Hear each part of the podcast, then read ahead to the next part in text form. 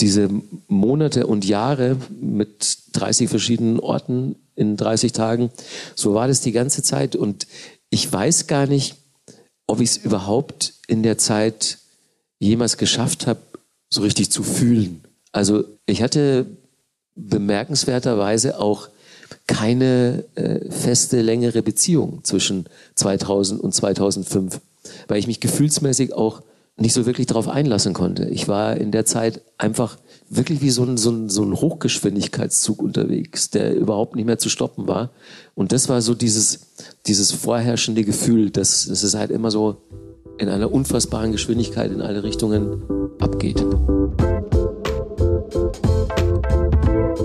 Willkommen im Hotel Matze, dem Interview-Podcast von Mit Vergnügen. Ich bin Matze Hiescher und ich treffe mich hier mit Menschen, die mich interessieren und versuche herauszufinden, wie die so ticken. Bevor ich euch meinen heutigen Gast vorstelle, möchte ich euch zuerst den Werbepartner vorstellen. Mein heutiger Werbepartner ist die Leaseplan Bank, geschrieben L-E-A-S-E, Plan Bank. Die Leaseplan Bank ist eine Online-Sparbank. 2010 in den Niederlanden gegründet, kommt sie ohne ein teures Netzwerk an Filialen aus. Darum sind die Kosten niedrig und Zinssätze attraktiv. Um das Sparen so simpel wie möglich zu gestalten, legt man im ersten Schritt einfach ein Tagesgeldkonto an. Das Tagesgeldkonto hat dann keine bestimmte Laufzeit und variable Zinsen und ist damit ideal für kleine Sparziele, wie zum Beispiel den nächsten Urlaub zu fahren. Ausgehend von diesem Tagesgeld Festgeldkonto kann man beliebig viele Festgeldanlagen erstellen. Eine Festgeldanlage hat feste Zinsen und einen festen Zeitraum, in dem man das Geld nicht mehr einfach so abheben kann. Entweder sind das drei, sechs oder neun Monate oder ein bis fünf Jahre. Und damit ist das ideal für langfristige Ziele wie zum Beispiel eine Immobilie. Die ersten 50 Hörerinnen und Hörer, die ein Konto eröffnen und in ihrer ersten Überweisung Matze nennen, erhalten 50 Euro Startguthaben.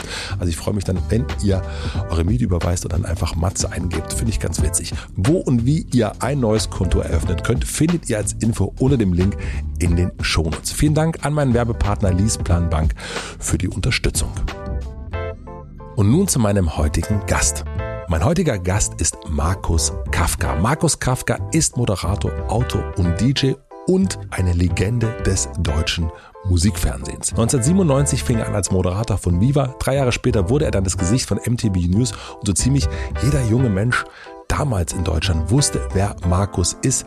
Ich habe mir ganz, ganz viel von ihm angeguckt. Er hat viele, viele Interviews geführt, auf die ich sehr, sehr neidisch bin. Er hat mit Phil Collins gesprochen, mit Madonna, mit Deepish Mode, mit Nick Cave und ganz, ganz viel mehr. Wir haben uns letzte Woche in Erlangen oder Erlangen beim Podcast-Fest live auf der Bühne unterhalten und eigentlich wollte ich diese Folge ein bisschen später senden, weil ich jetzt so viele Live-Folgen hatte. Dann habe ich aber danach gedacht, das war so beruhigend, so gechillt mit Markus zu sprechen. Und ich glaube, viele, viele Menschen da draußen sind gerade so ein bisschen beunruhigt und haben Angst und brauchen eigentlich mal so eine warme Tasse Tee.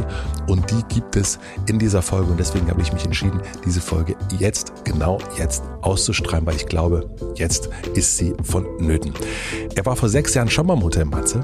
Das war damals die siebte Folge. Und wir haben einige Themen, die wir damals angeschnitten haben, zum Beispiel seine Jugend in Bayern, seine Zeiten als Krufti, die haben wir jetzt nochmal richtig vertieft. Da gibt es viele Anekdoten vom zeitreisenden Markus Kafka. Ich wollte aber von ihm auch wissen, wie er es schafft, so gelassen und gechillt zu bleiben, wie er sich das auch bewahren kann, wenn draußen alles eher unruhig wird. Ich wollte von ihm wissen, wie er jene Jahre in seiner Karriere empfunden hat, die sich wie ein Highspeed-Zug abspielten, auf welche Interviewpartner, Interviewpartnerin er hätte verzichten können und was sein persönliches Geheimnis einer glücklichen Beziehung ist. Denn das Gefühl habe ich immer, wenn ich ihn und seine Frau Babette treffe, dass die eine sehr, sehr glückliche Beziehung führen. Wir sprechen über sein Leben in der Öffentlichkeit, damals und heute, über den Hype um seine Person. Es geht um Introvertiert und Extrovertiertheit. Es geht um den Unterschied zwischen Provinz und Stadt. Es geht natürlich um Musik, um traurige Musik, um Melancholie und um Gelassenheit. Ich freue mich sehr, dass wir uns noch einmal getroffen haben. Ich wünsche euch viel Vergnügen im Hotel Matze mit Markus Kafka.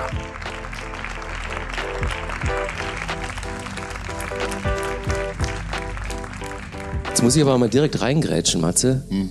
bei dem Wort Erlangen. Normalerweise wäre jetzt ein Gong fällig von den Leuten, die hier aufgewachsen sind. Das heißt nämlich nicht Erlangen, sondern Erlangen. Auf Fränkisch. Verstehst du, Alter? Und das, das weiß ich ganz gut, weil. Erlangen. Erlangen, genau. Erlangen. Weil, weil ich habe ja eine Weile hier studiert und äh, in Nürnberg gewohnt. Und ich habe auch bei einem Radiosender hier in Erlangen moderiert. Der, äh, der hieß Radio Downtown.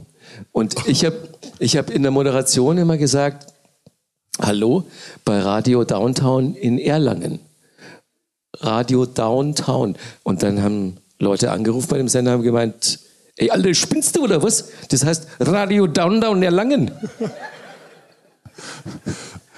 Aber warum hast du denn in Nürnberg, in Nürnberg gelebt?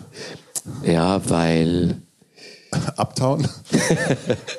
also damals war das so, dass dieser komplizierte Studienzweig, ich habe hier wirklich äh, Theaterwissenschaft studiert. Also ich, ich bin, das ist mein Home-Turf, das ist eine Zeitreise, die hat sich gewaschen heute.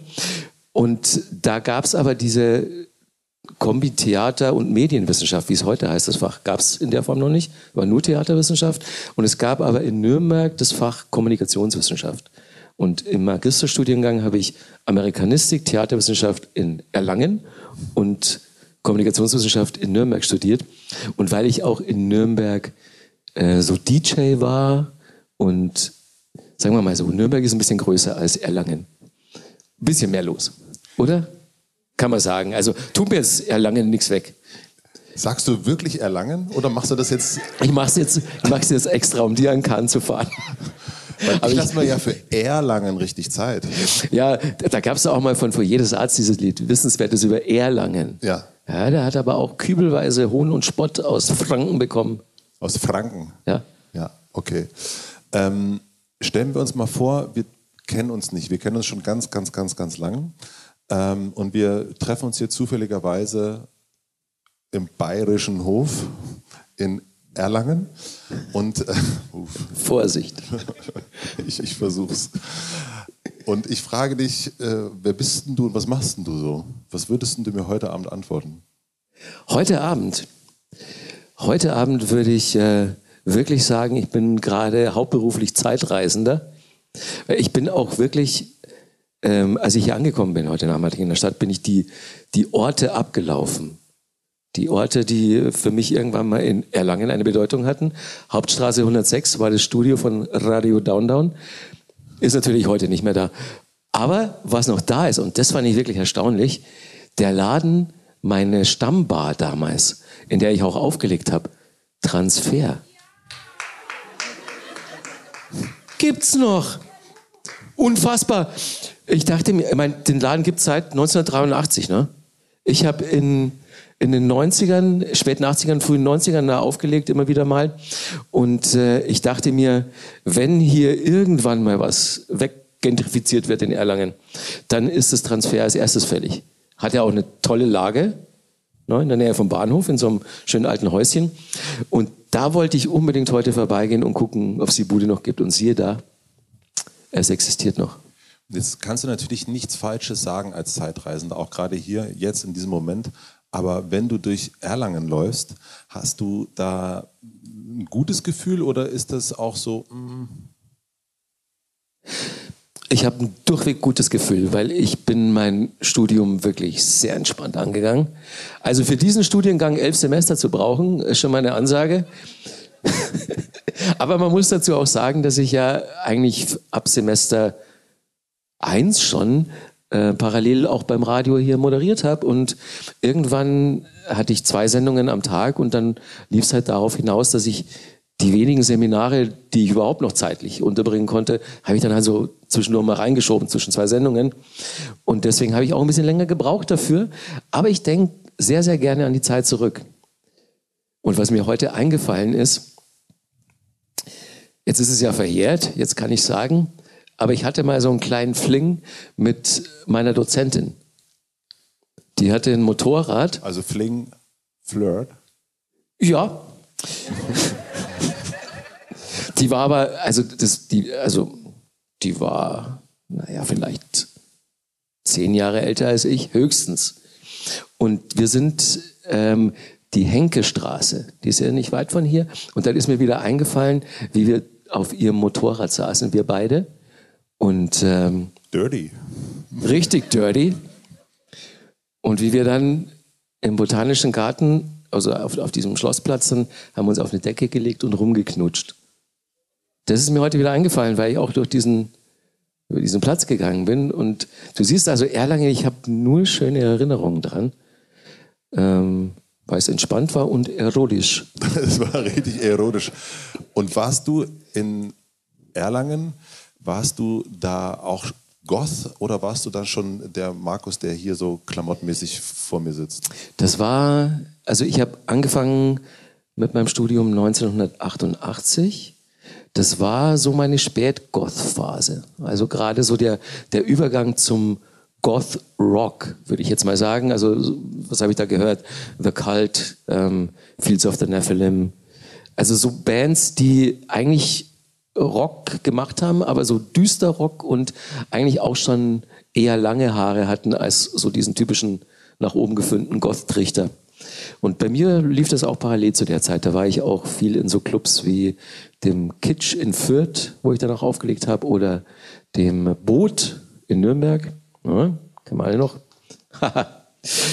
und da, da habe ich dann Schnallenschuhe ausrangiert und Cowboystiefel angezogen. So ging es los. Und dann, aber Klamotten blieben schwarz. Ich habe mich dann aber auch nicht mehr geschminkt, so, so arg wie vorher. Und die Dozentin, ich habe ihren Namen vergessen, wie hieß die gleich noch? Frau Professor. Frau Professor. Nein, nein. Frau Professor. Ich meine, die war ja ein bisschen älter als du, die Frau Professorin. Ähm, da hatte sich aber mit so einem Grufti, also es ist ja auch, also na, das war so eine Rockmieze. Ach so. Ja, das. Coole. Das ging schon ganz gut zusammen. Ah ja. Ja. Okay. Und also du hast demnach überhaupt nicht hier studierend verbracht, sondern knutschend, auflegend, äh, durch die Stadt flanierend. Das kann man fast in der Eindeutigkeit sagen, ja, weil ich kann mich an keine einzige Lehrveranstaltung mehr erinnern. Ähm, ich weiß nur noch, dass ich irgendwann mal in einem Amerikanistik-Seminar saß und dann hat die dritte Kommilitonin hintereinander eine Tupperdose aufgemacht und in jeder einzelnen war Tzatziki. Und ich dachte mir, Hölle, Hölle, Hölle. Ja. Was ist das für ein Studiengang? Und bin dann eigentlich kaum mehr hingegangen. Verstehe ich. Mhm. Und warst du in deiner äh, Cowboy-Stiefel-Zeit, äh, rannten da viele Jungs so rum wie du oder warst du schon eher so ein Underground-Typ? Ach, zu der Zeit eigentlich, das war schon so der vorherrschende Look in den einschlägigen Alternative Indie-Discos hier. Hatten viele, viele Jungs dann lange Haare. Und gerade so, es gab so diesen Boot-Look. Das ist, das ist wirklich eine legendäre Disco. Die ist, äh, das war wirklich ein Boot auf dem Kanal in Nürnberg und die waren musikalisch sehr progressiv. Auch immer echt coole Partys, coole Leute. Und der Look wurde da so ein bisschen geprägt. Und war für euch Erlangen und Nürnberg, Nürnberg ähm, also du bist in Maching aufgewachsen, das ist so 120 Kilometer von hier entfernt. Ja, Stündchen, genau. Ja, ja. Und, und, ist das, war das für euch so die, die große, weite Welt? War das für euch schon so fast Seattle? Ja, war es total. Also das ist ja auch der Grund überhaupt erstmal, warum ich hier äh, hingekommen bin. Weil ähm, als wir noch alle in Manchen gewohnt haben, meine Kumpels und ich, haben wir immer so mussten wir Diskotouristen werden, weil es gab in Ingolstadt, manchen gab es keine Clubs. Dann sind wir entweder nach München gefahren oder eben nach Nürnberg. Da gab es einen Club in Schwabach, das Wave. Und dann eben das Boot und noch so ein paar andere. Und da sind wir hingefahren und da habe ich dann irgendwann auch mal ähm, meine, meine Freundin kennengelernt. Und als ich dann. War das Ratte? Nee.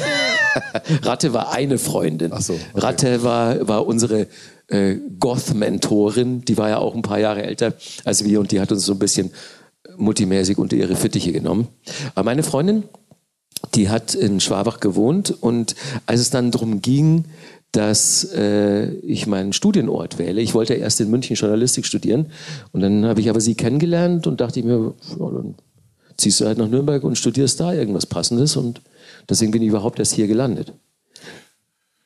Also damals sind ja viel, es gab ja viele Gruftis oder Goth-Menschen ähm, äh, und jetzt bist du ja aber eigentlich ein sonniges Gemüt, würde ich jetzt behaupten, so wie ich dich kenne. Aha.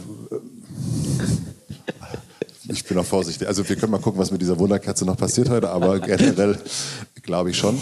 Was hat das auf sich, dass sich Menschen, die eigentlich gut drauf sind, äh, Grufti-Klamotten anziehen, dass die sich Patchouli äh, hinters Ohr äh, machen, dass die auf Friedhöfe gehen, dass die Cure hören. Ähm, also ich kenne auch viele Goth-Menschen ähm, damals, aber ich habe nie so richtig verstanden, woher kommt diese Black Celebration. Also ich bin schon wirklich ein launiges Kerlchen und habe ein sonniges Gemüt, aber ich habe auch eine sehr, sehr äh, ausgeprägte melancholische Seite. Und die habe ich dadurch so ein bisschen umarmt. Also ich habe ich hab ja auf dem Dorf relativ früh angefangen, an mir rumzustylen und habe auch sehr, sehr früh schon gemerkt, dass ich nicht so aussehen möchte wie der Rest im Dorf und auch nicht so Musik hören möchte wie der Rest im Dorf und habe mir dann so mein, meine eigene Nische gesucht. Und dieses Goth-Ding, das hat mich berührt. Also als ich das erste Mal, das ist jetzt noch nicht Goth, aber die erste Musik, die mich so richtig berührt hat, war von Visage Fade to Grey. Ja. Anfang der, der 80er. Song, den du gesehen hast und total begeistert warst. Das Video habe ich gesehen, ich habe den Song gehört und hatte das erste Mal in meinem Leben das Gefühl, das ist Musik, die nur für mich gemacht ist. Das ist genau das, wonach ich die ganze Zeit gesucht habe, aber nicht wusste, dass ich danach gesucht habe. Und da habe ich für mich festgestellt, dass ich einfach so ein totaler Molltyp bin. Ich kann bis heute Musik, die in Dur komponiert ist, nicht ertragen. Also weiße Klaviertasten. Bäh. Die kann man auch so spielen, dass es in Ordnung ist. Mhm. Aber ich bin, man sagt ja auch so, es gibt Dur- und Moll-Typen und ich bin so dermaßen Moll. Und das hat sich bis heute eben nicht geändert. Aber es gibt ja Menschen, die diese melancholische Seite, und ich würde sagen vor allen Dingen, ich würde es jetzt ich, ganz vorsichtig verallgemeinern, gerade wir Männer jetzt auch nicht dazu unbedingt stehen, äh, melancholisch drauf zu sein und ähm, also eigentlich ist es ja immer eher Pastshow, also wie man das hier so sagt. Ja. Ähm, woher hattest du den, es ist ja auch Mut zu sagen, nee, ich umarme jetzt gerade die Seite, die Seite, die viele eigentlich loswerden wollen oder verstecken wollen. Niemand will ja sozusagen schlecht drauf sein oder äh, zeigen, dass er irgendwie ein, ein trauriges Gemüt hat. Das hängt auch damit zusammen, dass ich diese ausgeprägte männliche Seite, wie es bei mir im Dorf ja war, ähm, schon sehr, sehr früh äh, total abgelehnt habe. Das, das fand ich äh, widerwärtig. Also so, dass man, das klingt jetzt irgendwie so wie ein Klischee, aber man hat auf dem Dorf noch sehr, sehr viele Dinge mit den Fäusten geregelt, als ich Jugendlicher war. Und da habe ich auch selbst ein paar Mal die Erfahrung machen müssen, weil es ist natürlich so, wenn man auf dem Dorf ein bisschen anders aussieht als der Rest der Belegschaft, da wird natürlich nicht lange nachgefragt, was es damit auf sich hat. Gibt es für gewisse Gründe, warum, wieso? Da wird halt aus, äh, als Ausdruck von, von äh, Unbehagen, Intoleranz, gibt es halt direkt eine aufs Maul, ungefragt. Und das fand ich nicht gut. Das war nicht so mein Ding. Und deswegen ähm, habe ich auch da in so einer zielgerichteten Abgrenzung für mich beschlossen, dass ich Moll bin, dass ich melancholisch bin und dass ich nie jemanden eine reinhauen werde. Aber du hast das trotzdem mit Stolz dann gemacht. Also du bist mit Stolz da langgelaufen und hast gesagt. Leute verprügelt? Nein, mit Stolz. Also eigentlich nicht mit Stolz äh, verprügelt, nee, gar nicht. Aber es kann ja auch sein, dass man sagt, ähm, ich werde hier äh, verprügelt ähm, und bin der Aussätzige. Ähm, und ich versuche das ein bisschen zu verbergen und mich ein bisschen anzupassen. Im Gegensatz dazu hast du dir einen skelettierten Katzenkopf umgebunden und dir Einschusslöcher geschminkt. Also du hast es sozusagen ich wollte es wissen. Du wolltest es auf jeden Fall wissen, ja. Ja, aber das, das war mir wichtig, dass ich mich voll und ganz abgrenze. So, weil, weil ich, ich habe da auch so einen so einen Drang verspürt. Weißt du, ich wollte ja auch meinen Eltern nicht ans Bein pissen, aber es, es war mir wichtig, dass die wissen, dass ich ähm, das im Zuge von einer Selbstverwirklichung mache. Das ist für mich und nicht gegen sie. Mhm. Aber was jetzt die anderen im Dorf betraf, die vor allen Dingen dann auch irgendwann mal auf meinen kleinen Bruder losgegangen sind, weil, ähm, weil sie das einfacher fanden, die, ähm, die wollte ich natürlich anpissen. Und das konnte ich sehr, sehr gut, indem ich mich halt noch krasser zusammengerichtet habe. Und ich war dann halt so schlau, dass ich, wenn wir in der Dorfdisco waren und es gab wieder Stress, das war dann immer der gleiche Spruch. hey, scheiß Pfarrer, jetzt gehen wir raus. Dann geht's auf den Parkplatz und dann gibt's eben ein paar.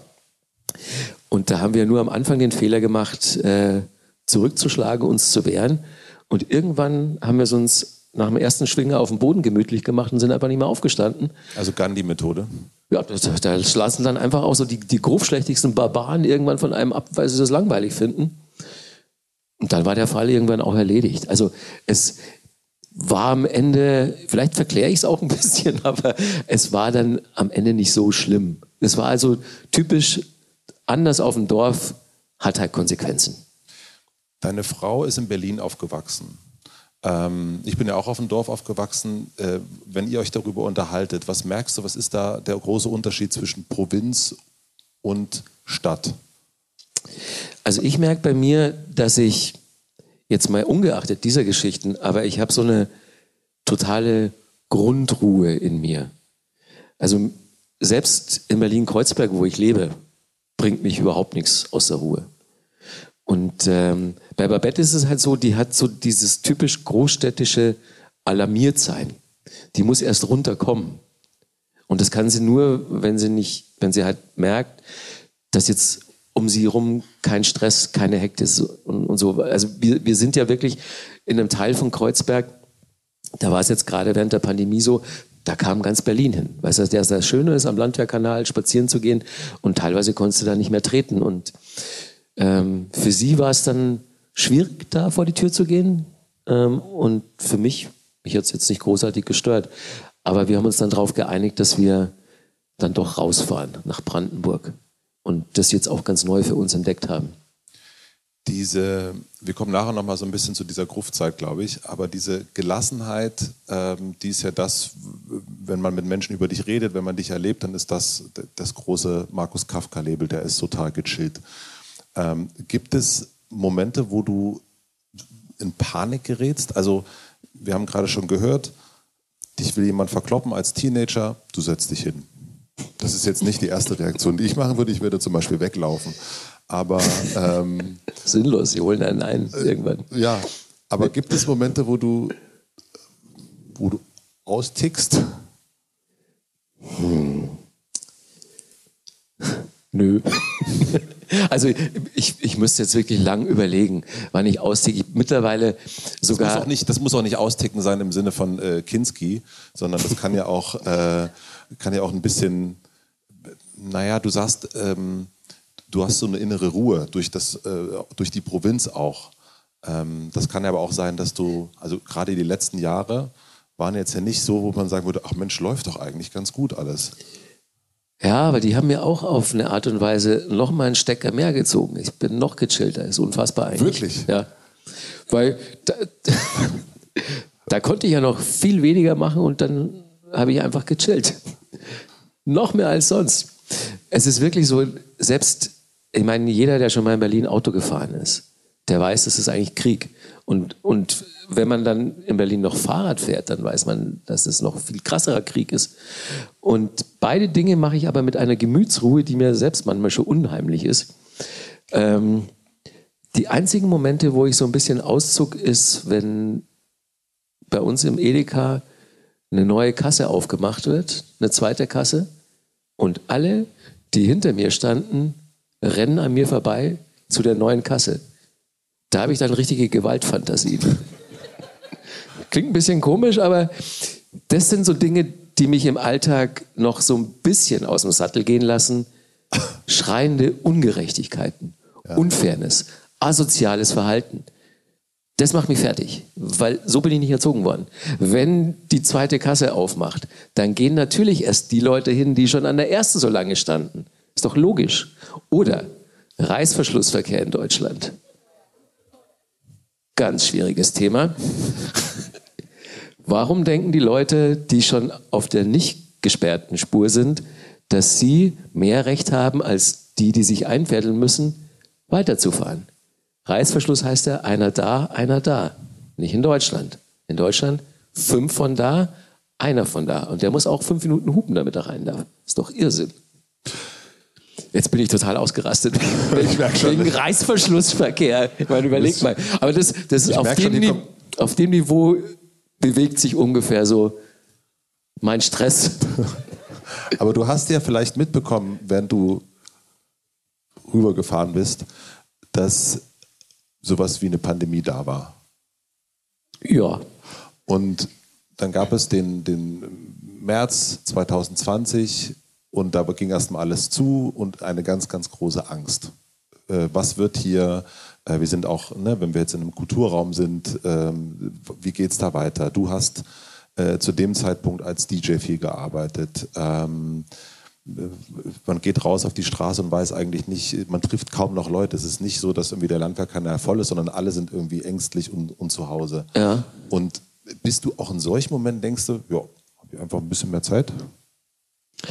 In dem Fall war es wirklich so, dass der erste Lockdown, Pandemiebeginn, zu einer Zeit kam für mich, da hatte ich extrem viel um die Ohren und war halt super überanstrengend eigentlich, so fünf Jobs parallel.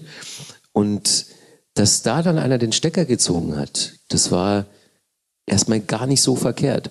Und klar, als dann der Stecker erstmal so zwei, drei Wochen gezogen war, habe ich schon kurz überlegt, wie geht's jetzt weiter?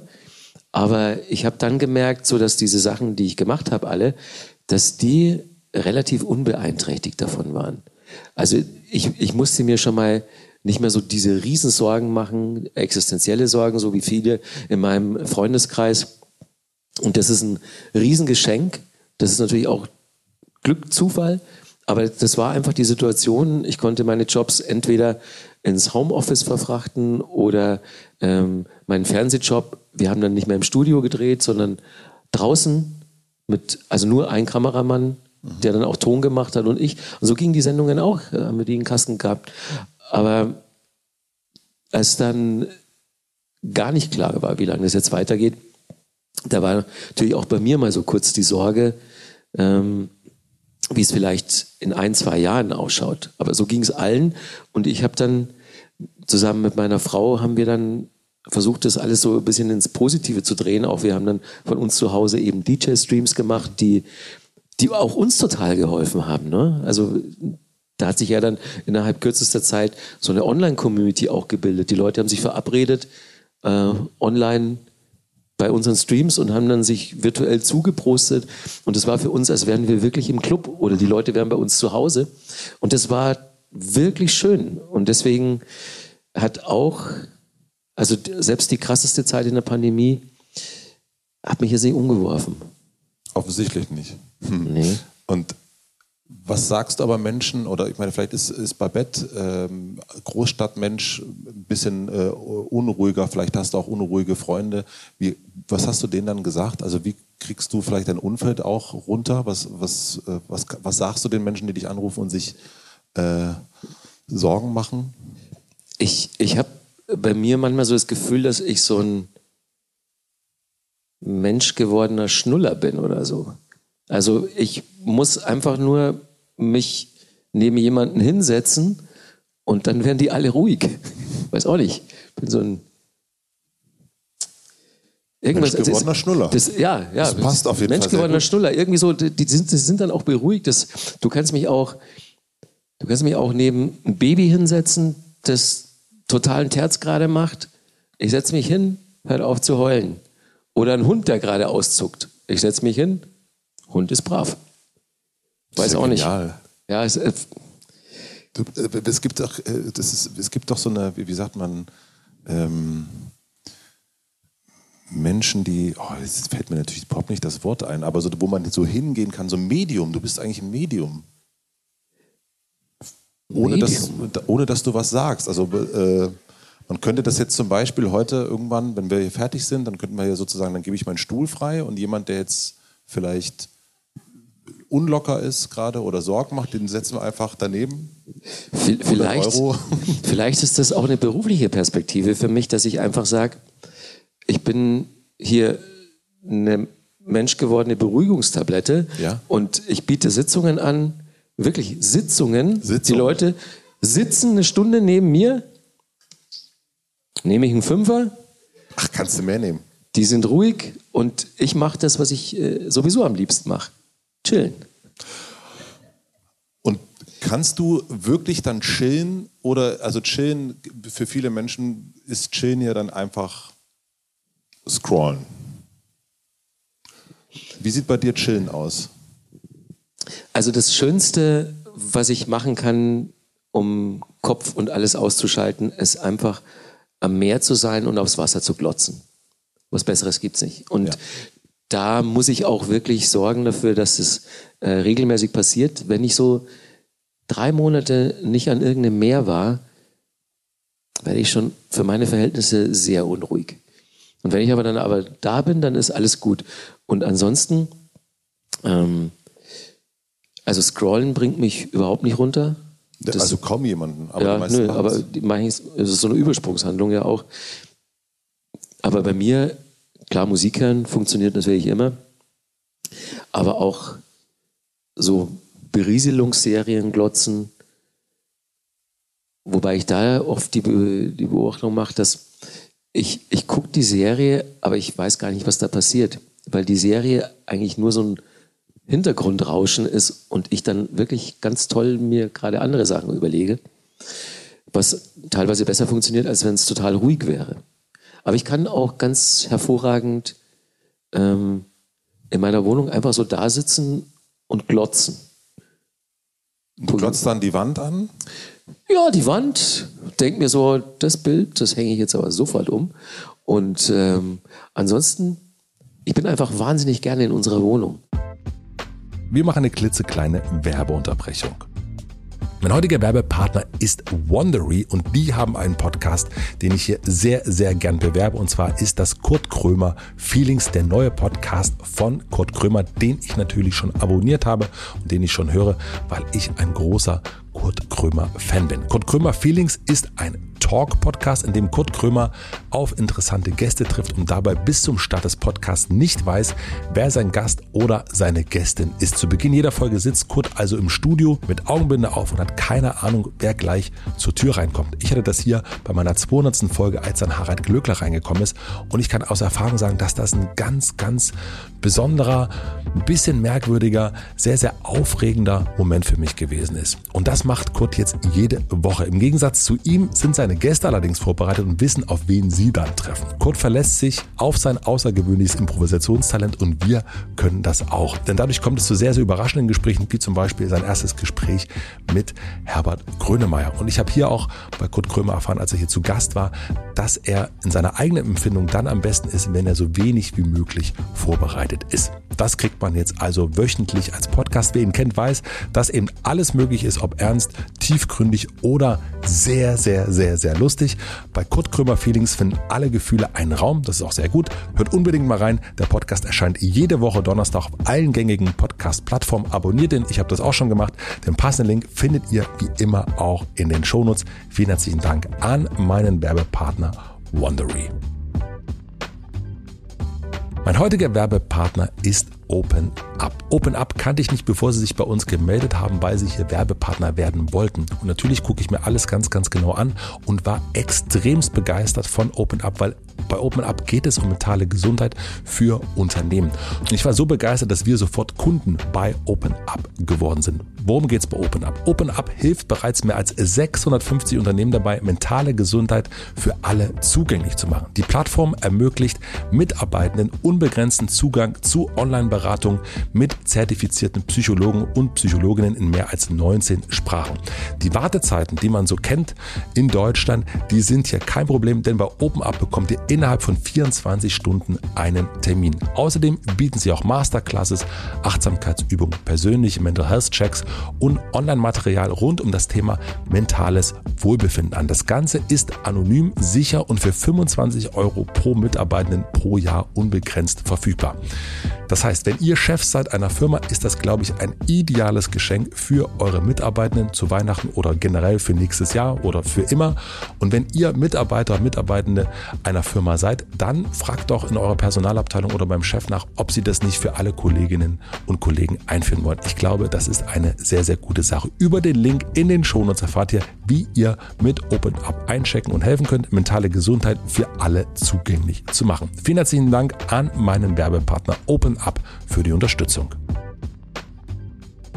Und nun zurück zur Folge. Die meisten Menschen, und jetzt überlege ich gerade, ob das vielleicht stimmt bei dir, haben, machen ja irgendwas, werden unruhig, äh, scrollen, beschäftigen sich, äh, arbeiten ganz, ganz viel und so weiter, weil sie vor irgendetwas Angst haben. Also und weil sie dieses Gefühl der Angst auch nicht haben wollen. Mhm. Und deswegen nehmen sie auch Drogen und so weiter und so fort. Und das scheint mir, dass du sehr, sehr angstbefreit bist. Also auch schon offensichtlich als Pfarrer-Teenager. Ja. ja, also das haben mir meine Eltern natürlich schon mitgegeben. Diese Angstbefreite? Ja. Weil, Wie haben sie das gemacht? Ähm, die haben es mir einfach vorgelebt. Also mein Papa ist wirklich der tiefenentspannteste, coolste Typ, den man sich vorstellen kann. Und der hat sich auch nie über irgendwas aufgeregt. Und das musste der aber auch nicht, weil er durch seine Ruhe so eine, so eine ruhige Autorität ausgestrahlt. Der musste nie laut werden. So, und das hat halt auch in unserer Erziehung eine ganz große Rolle gespielt, dass äh, uns unser Vater nie angebrüllt hat. Der hat ein, der, der musste noch nicht mehr irgendwie gucken. Einfach die Art, wie er war, war so eine ganz natürliche Autorität. Und das hat natürlich viel an Stress einfach mal rausgenommen, der eigentlich allgegenwärtig ist in Familien und bei der Erziehung von Kindern. Papa war einfach so cool. Und meine Mama, die, ähm, die hat dann immer geguckt, dass wir nicht so ruhig werden wie mein Papa. So, meine Mama ist ja so eine kleine Partybiene.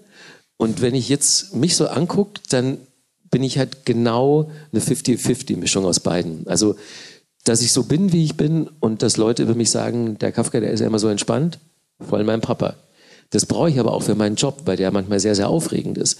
Dass ich den Job aber überhaupt mache und schon so lange mache, das ist wiederum meine Mama und äh, das Extrovertierte, das sie mir mitgegeben hat. Aber nun könnte man ja auch sagen, ähm, Manching, ich weiß nicht, wie viele Leute leben da? Mittlerweile sind es, glaube ich, so 10.000, als ich da Kind war, so sechs, fünf, sechs. Und dann ist dann der Sohn derjenige, der vollkommen aus der Spur läuft, im Gegensatz zu alle anderen. Alle anderen kloppen Leute und der Sohn ist derjenige, der verkloppt wird. Äh, sieht aus äh, wie eine Leiche, eigentlich schminkt sich so, ähm, ist äh, ist etwas, was man irgendwie, wo man überhaupt nicht weiß als Eltern, was soll das eigentlich? Mhm. Und dann gibt es ja auch die äh, Sorge der Eltern, die kenne ich auch noch. Ne? Wenn ich irgendwie so kaputte, bei mir waren es nur äh, kaputte Hosen oder ich habe mal geil gesagt, äh, das fanden die schon ganz verrückt und sind ausgetillt. Ja. Ähm, und man könnte ja aber auch dann ungelassen werden als Eltern. Man könnte ja sagen, die Sorge, die Angst, die man hat, die sorgt eher dafür, dass man, dass man laut wird, dass man Sachen verbietet, dass man ja, unlocker wird. Wäre eine total normale Reaktion. Und natürlich lief das nicht komplett konfliktfrei ab. Und ähm, sie haben sich natürlich auch Sorgen gemacht, weil, na, so wie ich ausgesehen habe und äh, was drumherum auch alles passiert ist. Es gab ja auch, abgesehen von diesen kleinen Scharmützeln in der Dorfdisco, gab es ja auch diverse Gerüchte über mich. So, dass ich ähm, Gräber schände, Leute ausbuddel, ähm, dass ich ähm, die, wir, wir waren ja nicht nur Goths, meine beiden besten Kumpels und ich, wir waren ja gleichzeitig auch noch Ministranten. Alle drei. Möchte man meinen, es schließt sich eigentlich aus, aber auf dem Dorf geht das. Geht alles. Ja, und, und äh, ich bin da, links und rechts. Da äh, hieß es erst, wir, wir würden die äh, Hostien aus dem Tabernakel klauen, die Geweihten, bis wir irgendwann gesagt haben, warum sollen wir das machen? Die Dinger schmecken wie Pappe. Sinnlos. Was wir aber gemacht haben, äh, ist einmal zum Beispiel den Messwein des Pfarrers zu punchen. Mit Wodka. Schmeckt man kaum, macht aber ganz schön besoffen. Da hat er dann ein bisschen gelallt, der Herr Hochwürden. Und das, das kam natürlich nicht so gut, weil meine Mama war auch noch im Kirchenchor. Klar. Und das sind alles Sachen, die irgendwann bei uns in der Family gelandet sind. Und ähm, was mir immer so den Arsch ein bisschen freigehalten hat, war, dass ich sehr, sehr gut in der Schule war, zum einen. Und auch bei den Lehrern relativ beliebt. So die, die, denen war egal, wie ich aussehe, aber ähm, ich, ich war auch wirklich gerne in der Schule und habe da auch mitgemacht. Und noch eine Sache war, dass ich eben ähm, kein Alkohol getrunken habe, im Gegensatz zu den ganzen anderen Dorfjungs, die halt mit zwölf ihr erstes Bier getrunken haben und äh, mit 15 schon nahe am Kasten waren bei uns auf dem Dorf, täglich. Und deswegen, das waren schon mal zwei Sachen, die für meine Eltern ganz wichtig waren. Und dass ich Drogen nehme, das wussten die auch, das ist komplett ausgeschlossen. Wenn, wenn da irgendwas von den Sachen nicht mehr so gelaufen wäre, dann glaube ich, wäre das Eis sehr dünn geworden. Die wussten, es ist im Grunde nur eine Äußerlichkeit? Die nicht gegen sie gerichtet ist, Ja. sondern äh, Teil meiner Selbstverwirklichung. Und ich kann mich noch an ein Gespräch erinnern, dass wir auch mal in der Küche hatten. Es war äh, wirklich die x-te Diskussion, als ich echt so ganz krass aussah. Ne? Also das ist ja auch mein Papa, als ich dann mit dem Einschussloch angefangen habe, aus dem Blut lief. Da habe ich mit dem Lippenstift da an die abrasierte Stelle ein Einschussloch gemalt. Hat er gemeint, spinnst du jetzt ganz? Ich so, nein, ich finde das, find das Schön. schön. Und äh, dann, also, mit dem Katzenkopf haben sie mich ja nie gesehen. Den hatte ich ja nur immer beim Ausgehen. Und wir haben uns ja immer erst gestylt, entweder bei demjenigen zu Hause, der gerade sturmfrei hatte, oder dann in der Autobahntanke, wenn keiner sturmfrei hatte. Aber unsere Eltern, die haben uns ja nie in voller Montur gesehen. Muss man sich mal vorstellen, was der Tankwart gedacht hat. Ja, da haben, ins Klo, gehst da haben uns ein paar Klo gesehen. rein, kommst du raus, siehst aus wie eine Leiche. Denkt er sich ja auch, sag mal, spinne ich. ja, every day is like Halloween. Also das war ja auch, der hat es natürlich, mein Papa hat es irgendwann erfahren mit dem Katzenkopf, weil das spricht sich natürlich rum auf dem Dorf und es war ja auch so, ich bin ja mit dem Fahrrad langgefahren in Manching und habe diese tote Katze im Straßengraben gesehen. Dachte ich mir, ha, Spannend. der mache ich jetzt den Kopf ab. Ja. Und dann bin ich nach Hause gefahren und habe den Kopf mit ein bisschen sauber gemacht. Und dann war er immer noch nicht richtig weiß. Und dann bin ich äh, in die Dorfapotheke gefahren, so wie ich halt aussah, so schwarz und verhaut und goth, und meinte zu dem Apotheker, Grüß Gott, ich brauche halt was zum Knochenbleichen. Und der Apotheker so, Hobby. Klar. Das, das fand ich auch geil. So, also, da- kommt noch nicht mal eine, eine Nachfrage. Der denkt sich gutes Geschäft, endlich fragt mal jemand. Und äh, dann meint er noch so, wie viel brauchst du denn da? Und ich so, für einen Katzenkopf. Ja, halber Liter. Und dann hat er mir, ohne mit der Wimper zu zucken, also ich war 18 war ich immerhin schon, aber hat er mir 99-prozentiges Wasserstoffperoxid verkauft. Ähm, und da habe ich dann den Kopf reingeworfen und der war wirklich sehr schön weiß dann. Und dann konnte ich mir den rumhängen. Aber das war halt so, so geil, dass der Apotheker, und ich habe dann auch rausgefunden, warum das überhaupt kein Problem war. Weil auf dem Dorf gibt es natürlich viele Jäger.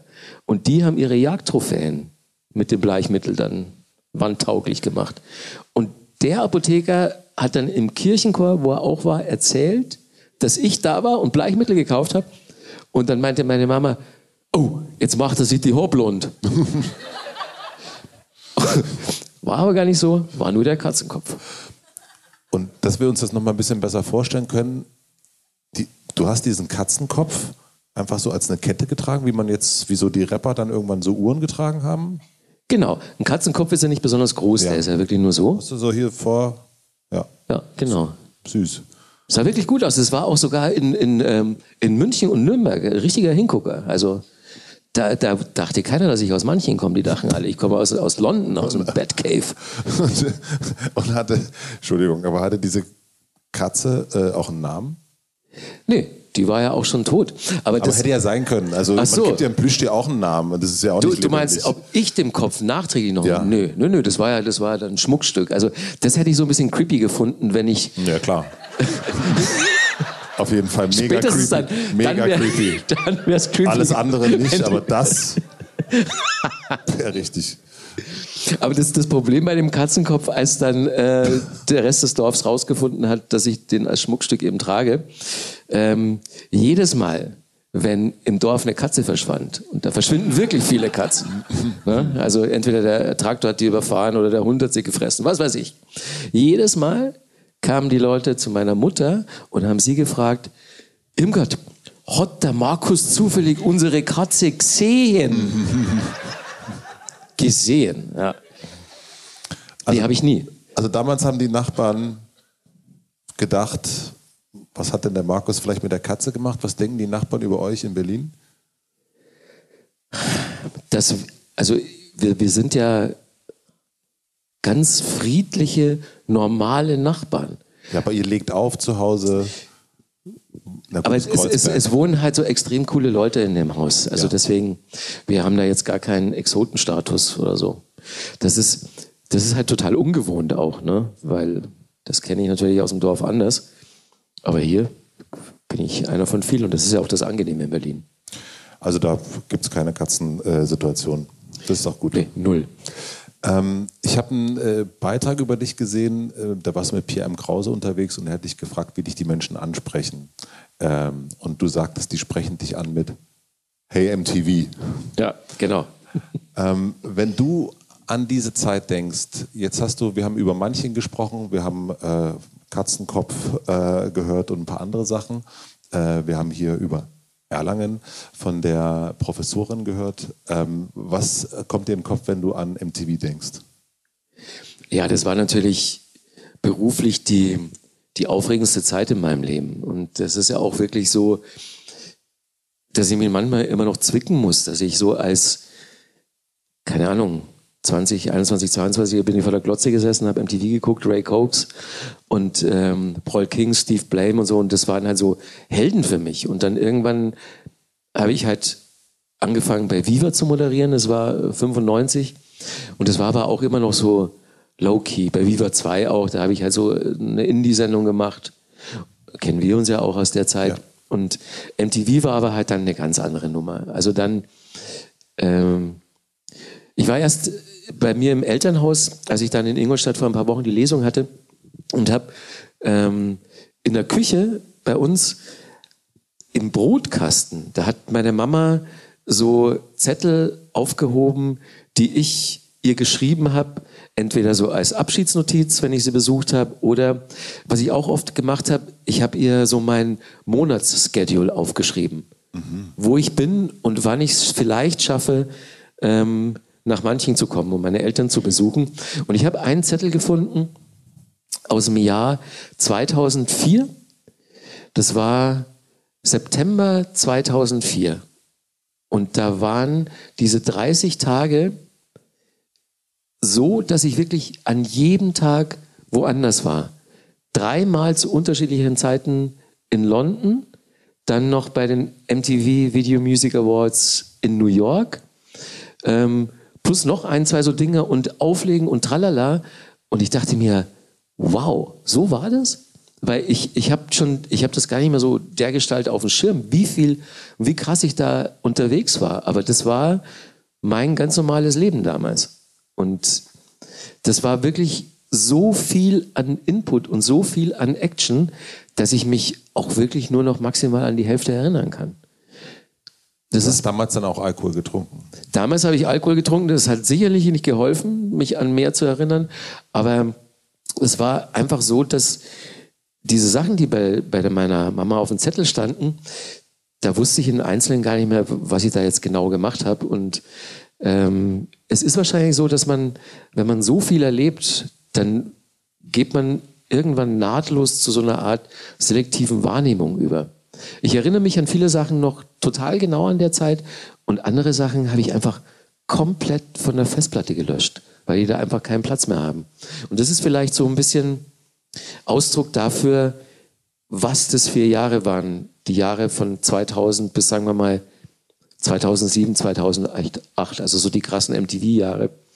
Und das, was ich da alles erlebt habe, muss ich vielleicht auch irgendwann mal aufschreiben, bevor ich es komplett vergessen habe. Suchst du da gerade so ein bisschen mit? Also danach, weil du sagtest ja auch, du bist äh, Zeitreisender gerade. Also mhm. versuchst du gerade äh, genau das zu erinnern und, und äh, nochmal festzuhalten? Ja, sollte ich vielleicht auch wirklich machen, weil äh, weiß man ja, dass irgendwann, je länger Dinge her sind, äh, umso schwerer erinnert man sich dran. Und jetzt kommen halt ein paar Sachen zusammen. Zum einen bin ich ja immer noch auf Lesetour und habe dieses Buch über Depeche Mode geschrieben. Und allein die Arbeit an diesem Buch und das, diese Lesetour, die ist natürlich schon meine krasse Zeitreise. Mhm. Zurück in meine Jugend, zum einen, aber auch die Interviews, die ich mit der Band gemacht habe in den Nullerjahren. Ähm, das habe ich zum Glück alles für dieses Buch aufgeschrieben. Das ist schon mal nicht weg. Und dann ähm, habe ich jetzt gerade mit einem neuen Buchprojekt angefangen, über das ich noch nicht so viel sagen kann, aber es wird sich um Musikfernsehen in Deutschland drehen. Also könnte alles, das denn sein? Ja, alles, was, was irgendwie da in dem Zusammenhang eine Rolle spielt, ähm, wird sich in dem Projekt niederschlagen und dafür bin ich jetzt gerade in der Recherchephase und treffe Leute. Das ist so der nächste Flashback. Und dann bin ich heute in Erlangen, so, wo ich studiert habe. Und gestern habe ich auch noch in Köln gelesen. Und der Laden war in Ehrenfeld, wo ich auch gewohnt habe. Und wo ich echt seit 20 Jahren, seit ich da weggezogen bin, nicht mehr war. Und dann waren ehemalige Viva-Kollegen da und im Moment ist mir fast schwindlig vor lauter Flashbacks, die ich jetzt habe. Aber ich finde es gut, weil ähm, wenn das nicht jetzt in der Form passieren würde und wenn ich jetzt nicht endlich konzentriert anfangen würde, mich an Dinge zu erinnern und die aufzuschreiben, dann wird es mir in zehn Jahren sehr, sehr leid tun, das nicht getan zu haben. Irgendein Autor sagte mal oder eine Autorin, ich weiß nicht mehr genau, wer es gewesen ist, dass man sich nicht an die Fakten, sondern an die Gefühle erinnern sollte, die man damals hatte. Ja. Was waren das für, für Gefühle, die, an die du dich erinnerst? Also das, das hat jetzt überhaupt nichts mit Drogen zu tun, aber diese, diese krasse Zeit bei MTV, das war für mich schon wie so ein Rauschzustand, weil, ähm, weil man so viele Dinge erlebt hat, bei denen man sich gedacht hat, das kann doch jetzt alles nicht wahr sein, jetzt muss mich mal jemand zwicken.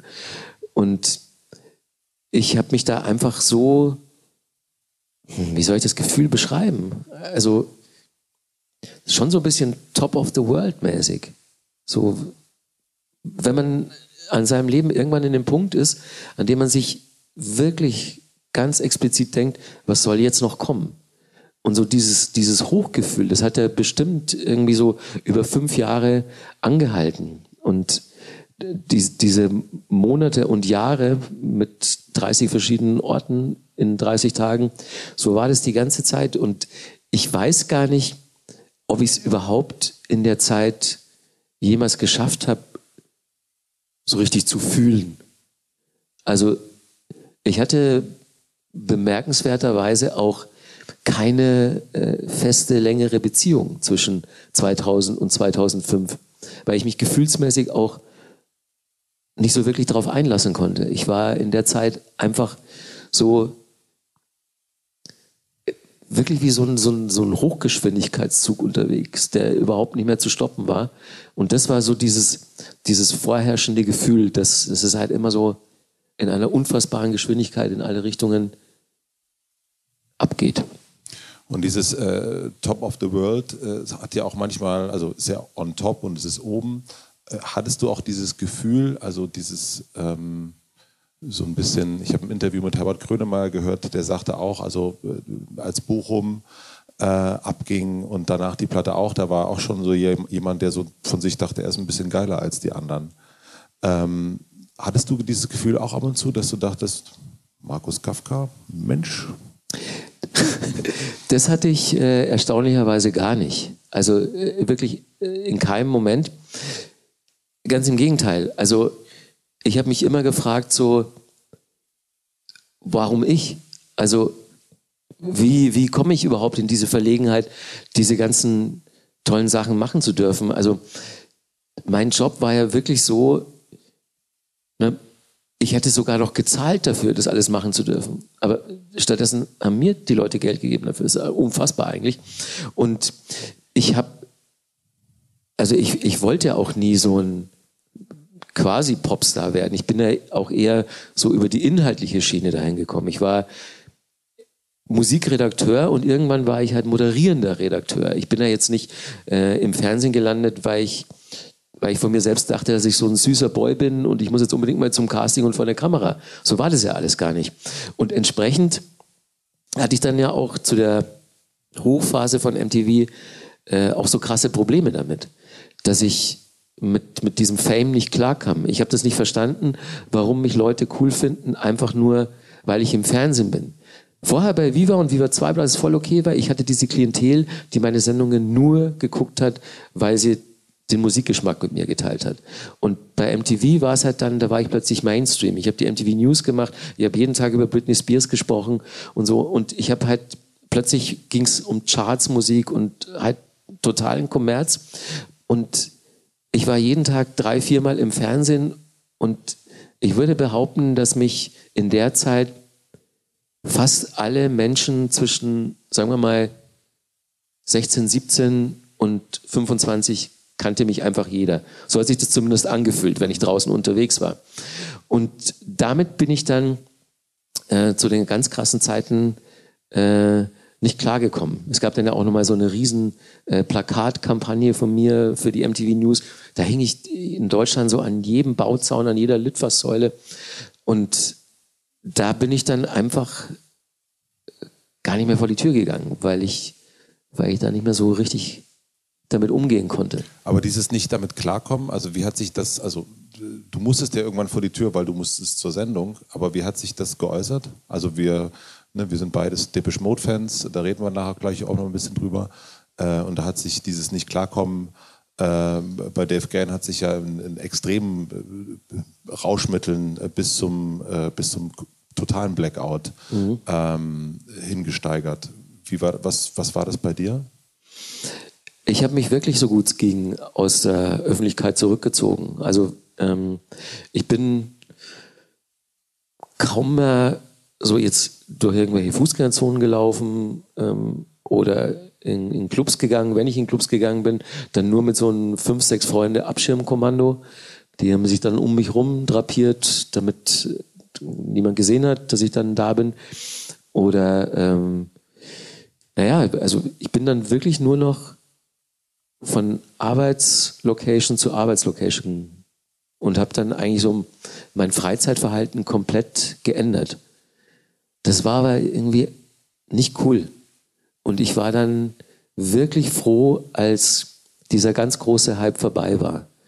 Als es ähm, mit Musikfernsehen, ne, es, es lief ja dann so aus, da konntest du ja zugucken dabei, dass Musikfernsehen einfach auch nicht mehr den, den Impact hat wie in den späten 90ern, frühen Nullerjahren und das kam mir sehr, sehr entgegen. Diese Blicke der anderen, ähm, Judith Holofernes hat das mal gesagt, dass sie, äh, also immer wenn sie angelacht wird, geht sie, seitdem sie berühmt ist, also die Sängerin von Wir sind Helden, geht sie nicht davon aus, dass sie angelacht wird, einfach weil sie eine nette Frau ist, sondern immer, weil sie Judith Holofernes ist. Also sieht jedes Lächeln, jedes Nicken als ein, aha, du bist doch die äh, von. Mhm. Kennst du das? Ja, also das ist ja auch, wird auch ein bisschen dadurch zum Ausdruck gebracht, dass die Leute zu mir immer noch sagen, hey MTV. Ja, das meine ich. genau. Ähm, aber das, das, ist ja auch vollkommen okay, dass sie mich damit identifizieren und, und viele Leute sagen auch so, dass ich halt ein Teil ihrer Jugend war, so ein Teil ihres Heranwachsens und das freut mich ja auch total. Und alle Leute, die das zu mir sagen, das sind wirklich nette Leute, mit denen ich auch befreundet sein könnte. Keine Arschlöcher. Und das finde ich total schön, wenn Leute zu mir sagen, die jetzt so Anfang, Mitte 30 sind, hey, du bist der Held meiner Jugend.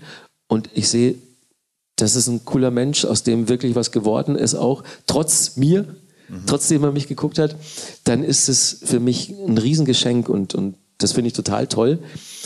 Aber man darf sich natürlich nichts vormachen. Also sobald man in der Öffentlichkeit steht, gucken einen Menschen anders an. Und man merkt es natürlich auch als der betroffene Mensch. Aber ich finde es immer sehr schwierig, das in Worte zu fassen, weil das klingt immer so ein bisschen weinerlich und als so, so die, Jammern auf hohem Niveau und, und ich denke mir dann über mich selber immer, was hast denn du für ein scheiß Problem jetzt eigentlich? Und es gibt dann ja auch viele Künstlerinnen, Künstler, Bands, die dann an irgendeinem Punkt in ihrer Karriere so eine so eine Selbstfindungsplatte machen, in der sie sagen, dass es ganz, ganz schlimm ist, in der Öffentlichkeit zu stehen. Und ich weiß, viele Leute haben dadurch psychische Probleme und die müssen auch in Therapie deswegen. Und trotzdem, ich habe immer noch so eine Scheu, wahrscheinlich auch aufgrund meiner Herkunft, zu sagen, ja, ähm, eine Zeit lang war das bei mir auch nicht so super alles. Dieses Durchziehen, wenn man jung ist oder also wenn man zwischen 20 und, und, und 30 ist, ähm, würdest du sagen, dass es auch aus heutiger Sicht immer noch eine gute Idee war, das so zu machen? Also in diesem Hochgeschwindigkeitszug einzusteigen und zu sagen, jetzt mal Vollgas und mal gucken, was passiert? Ja, also ich kann jetzt nicht sagen, dass ich da krass was bereuen würde. Also das war jetzt auch nicht so, dass es so hyper ungesund war. Hat sich für mich zumindest nicht so angefühlt. Ich war ja jung und, und dachte mir so, ey, nimm's mit. Und klar, vielleicht hätte ich zwischendurch auch so ein bisschen auf die Bremse treten müssen. Vielleicht hätte mir auch ähm, eine Beziehung ganz gut getan. Das war natürlich jetzt, ähm, ja, es hat ja auch ins Bild gepasst, dass, dass es nicht funktioniert hat. Dass es im Prinzip immer nur so Kurzdinger waren, One-Night-Stands und so. Und ähm, da habe ich mir so kurz mal Sorgen gemacht. Und genau in dem Moment, als ich mir so richtig Sorgen gemacht habe, kam dann nach langer Zeit mal wieder eine, eine feste Beziehung. Und die kam genau zum richtigen Zeitpunkt.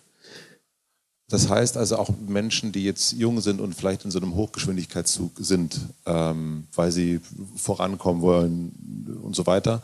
Ähm, das heißt, das ist eigentlich das, was du denen mitgeben würdest, zu sagen, guck, dass du eine feste Partnerin, einen festen Partner hast.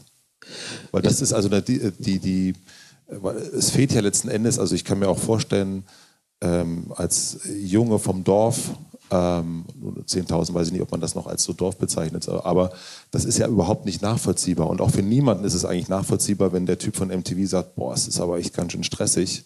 Da sagt man ja, sagt ja jeder, ja, ja echt stressig, ja. verstehe ich.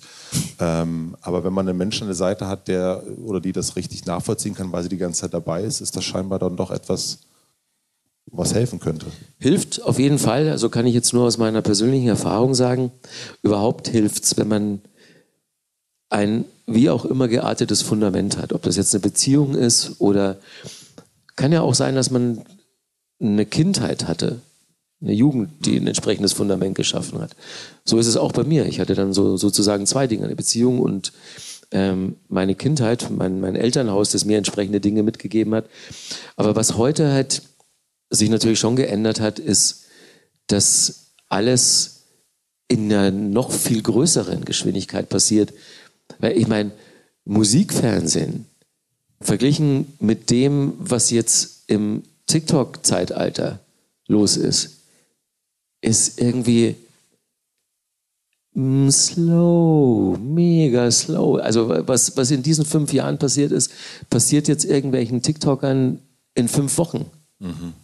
Und äh, es ist halt alles so krass schnelllebig geworden, dass ich gar nicht weiß, was jetzt da als Fundament noch ausreicht. Also eine Freundin von mir, die macht, die ist Psychologin und die hat sich jetzt auf äh, InfluencerInnen und YouTuberInnen spezialisiert, damit die nicht durchdrehen. So, und das ist, das muss man sich mal vorstellen, dass halt der Umstand jetzt schon ein neues Berufsbild geschaffen hat, Durchdrehverhinderer für Internetkids. So schnell geht das alles. Also von daher, also ich weiß nicht, wenn ich jetzt ähm, 18, 19, 20 wäre und in die Verlegenheit geraten würde, wie ich es damals bin, zu Viva-Zeiten, ob ich das irgendwie noch so wegstecken würde. Und wenn jetzt hier vielleicht jemand ist, äh, die die ganze Zeit oder der die ganze Zeit TikToks macht zu Hause und ähm, und äh, schon äh, Follower hat, wo, wo wir sagen, hey, das geht. Ähm, was würdest du dieser Person mitgeben? Also so, was man unbedingt vermitteln sollte, ist, dass ähm, Klickzahlen wirklich nur eine Zahl sind. Und dass man immer auch so ein bisschen in sich reinhören muss, ist, bin ich das, was ich da mache? Kann ich in den Spiegel gucken? Oder bin ich längst so ein Sklave der Klickzahlen geworden? Und das ist, glaube ich, so ganz wichtig, das auf dem Schirm zu haben. Und da mache ich mir eigentlich die größten Sorgen, dass halt, ähm, dass halt alles im Moment so ein bisschen in die Richtung geht, dass es offenbar akzeptiert wird, dass Kids vier Wochen Fame haben und dann in irgendein Loch fallen und keine Sau kümmert sich um die. Mhm. Schwierig. Warum war dir das die ganze Zeit wichtig, obwohl du durch die Weltgeschichte geflogen bist äh, und äh, große Zettel geschrieben hast, immer wieder nach Hause zu kommen? Und obwohl du ja auch hier jetzt nicht nur, eine, wie wir schon gehört haben, eine geile Zeit hattest, sondern eben auch äh, auf die Nuss gekriegt hast. Also ich bin ganz lange nicht gern nach Hause gefahren. Ich bin immer gerne nach Hause gefahren und je krasser meine Jobs waren, umso lieber bin ich nach Hause gefahren, weil ich halt total gemerkt habe, wie mich das runterholt und wie mich das wieder erdet. Und meine Eltern, die haben mich nie anders angeguckt. Als ich dann auch im Fernsehen war und als jeder im Dorf sie auf mich angesprochen hat, für die war ich halt immer ihr Sohn Markus. Ganz egal, was ich jobmäßig mache und wie bekannt ich bin. Und so haben die mich auch behandelt, überhaupt unsere ganze Familie. Wir saßen dann immer zu zehn bei uns in, in der Küche, Mama, Papa, Onkel, Cousine, Cousin. Und da war es scheißegal, was ich gemacht habe und, und ob ich jetzt vorgestern noch in New York war. Und dann haben die kurz mal gesagt, ja Markus, jetzt erzähl halt mal, wie geht's dann? Und dann ähm, habe ich kurz erzählt und viel wichtiger war es aber, dass die anderen erzählt haben dass mein Onkel von seinen Stammkunden aus dem Friseurladen erzählt hat und dass meine Mama irgendwie Geschichten aus dem Kirchenchor, was weiß ich. Das war für mich immer so total wichtig, dass ich, dass ich das noch haben konnte. Weil sonst hätte ich schon, wenn ich mein Elternhaus nicht gehabt hätte, wo ich immer wieder hin konnte zu der krassen Zeit, dann wäre ich auf eine Art und Weise wahrscheinlich entwurzelt gewesen, die dann irgendwann nicht gesund gewesen wäre. Hast du deine Freunde von damals noch? Also du hattest ja auch äh, so eine, so eine äh, Dreier-Band-Kombo. Ähm, Master and Servant hießen die. Eine ja, wahrscheinlich ja. interessante... Äh, so, so, so, nennt sich natürlich eine Band äh, anno 1984, bestehend aus drei Depeche Mode-Fans. Master and Servant. Wir hatten unseren einzigen Auftritt äh, auf dem Schulfest weil es hat natürlich kein Live-Club uns drei minderjährige Spinner auftreten lassen. Deswegen hatten wir den Opening-Slot beim Schulfest und ähm, wir hatten ein Repertoire, fünf Songs von Depeche Mode, dazu noch äh, Tainted Love von Soft Cell und äh, Fade to Grey von Visage. Einen eigenen Song, der hieß We Are Lost. da war auch der Name Programm, kann ich dir sagen.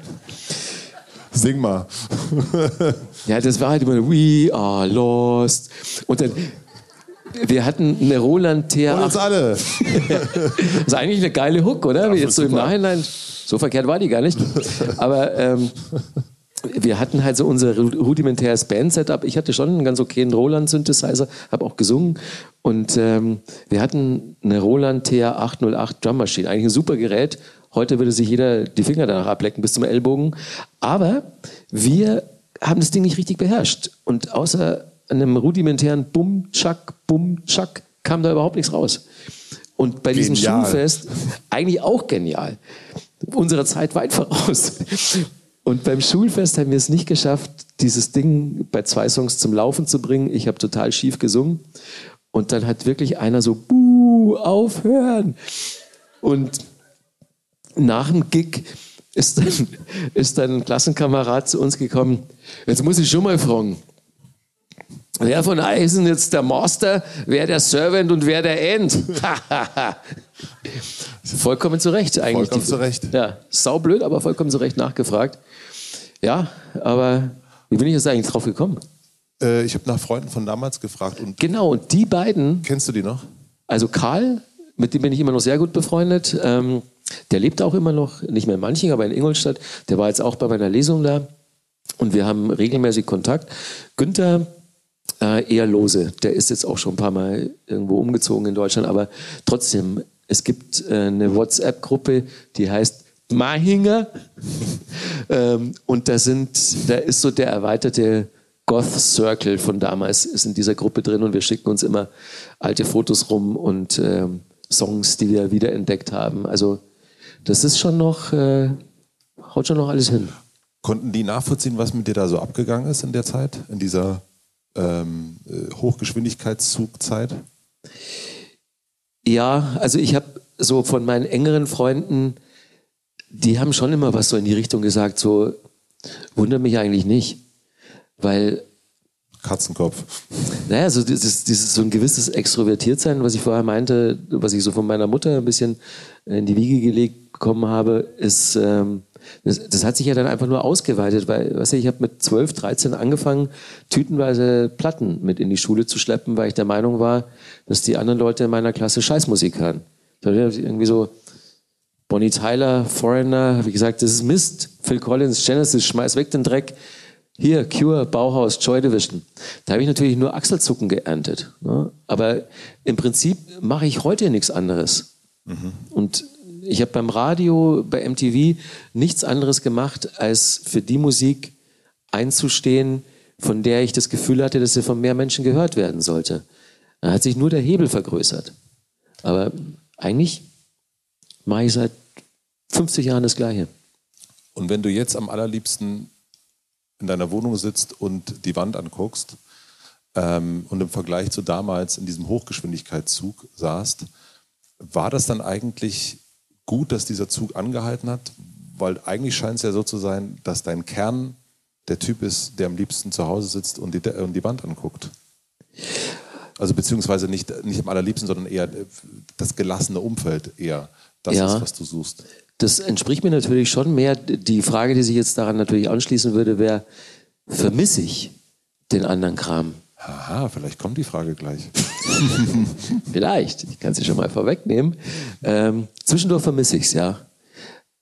Ich will es, ich würde es nicht mehr haben wollen, ähm, über einen so langen Zeitraum in so einer hohen Geschwindigkeit. Aber für mich war es jetzt zum Beispiel schön, diese Lesetour zu machen.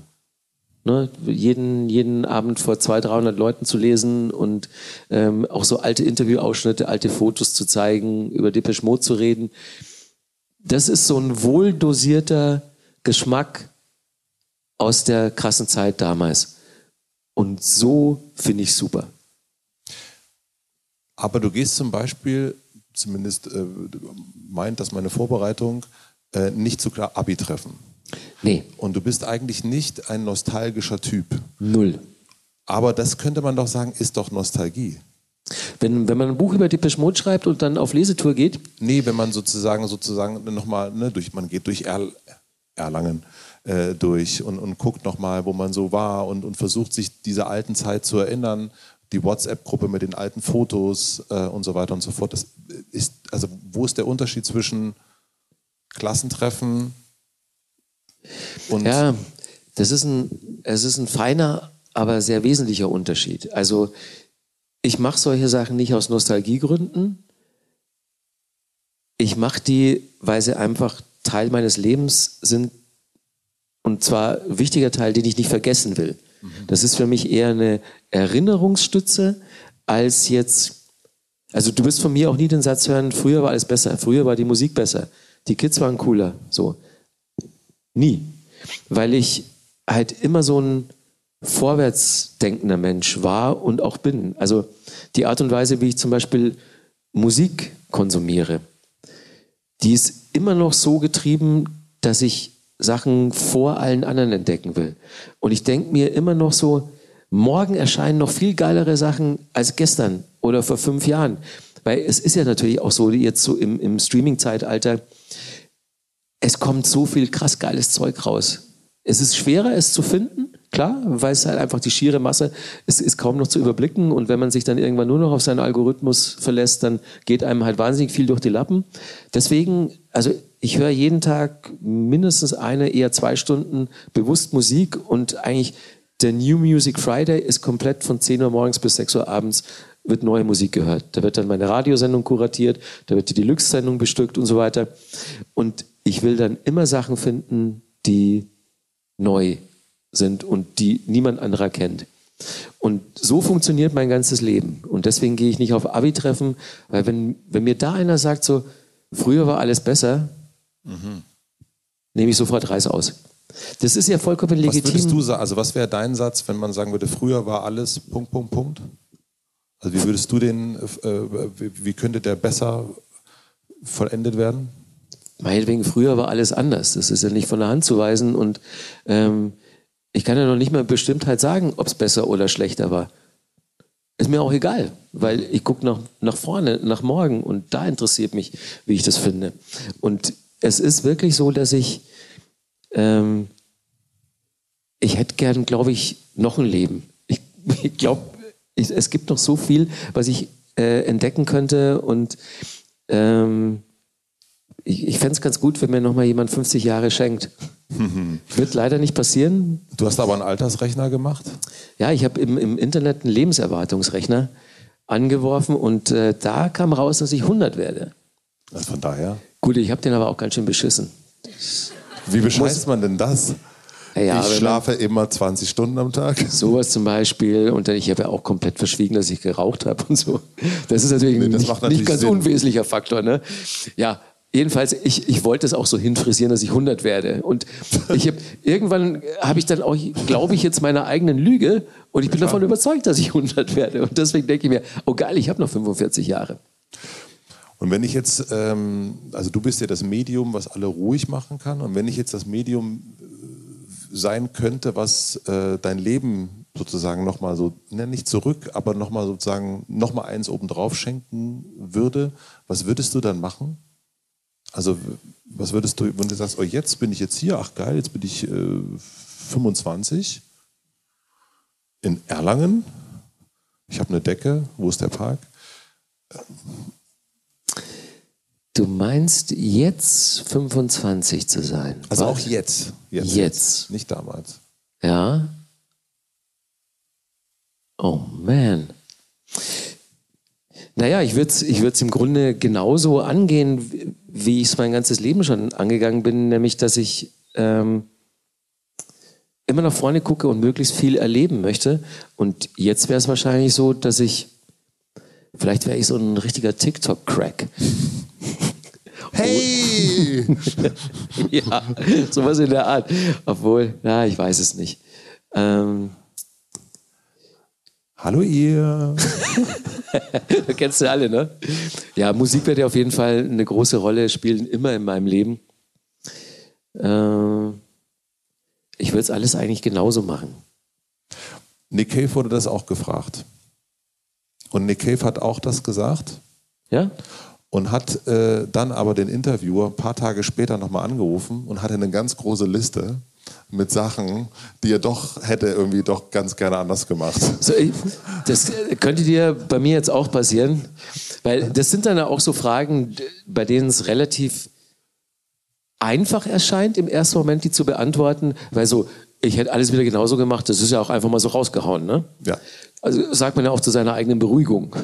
Und das kannst du ja ganz gut. ja, total für mich selbst funktioniert das auch ganz gut. Aber das sind dann trotzdem so Fragen, die bleiben natürlich hängen und die sind ja geradezu prädestiniert, äh, um da in den nächsten Tagen nochmal eingehender drüber nachzudenken. Und dann hätte ich vielleicht so eine kleine Handvoll, maximal. Das reichen wir nach. Ähm, du hast ja wahnsinnig viele äh, Legenden getroffen. Ich gebe dir mal nämlich eine kleine Stütze ähm, von Phil Collins, Nick Cave, äh, Depeche Mode, äh, Robert Smith von The Cure und so weiter und so fort. Michael Jackson, glaube ich, auch. Kurz mal die Hand geschüttelt, ja. Und Hello, I'm Michael, hat er zu mir gesagt. Was ich so, I know. I'm Marcus. und er, I know. Klar. Gab es von diesen ganzen äh, Legenden, Legenden, Legenden eine Person, die du wo du sagst, ach, die hätte ich eigentlich nicht treffen müssen? Ja. Gibt schon. Bleibt unter uns. Gibt schon. Also ähm, dazu muss ich aber sagen, ich wollte die Person gar nicht treffen, aber das wurde mir dann sozusagen, wurde ich dazu gezwungen im Rahmen dieses Formats und äh, dann habe ich gesagt so, okay, ich interviewe jetzt John Bon Jovi. War jetzt nicht unbedingt my cup of tea. Habe ich auch vorher so kundgetan. Und das hat sich dann auch genau als so erwiesen. So, dass ich den auch wirklich hätte gar nicht treffen wollen. Never. Weil der einfach ein Arsch war.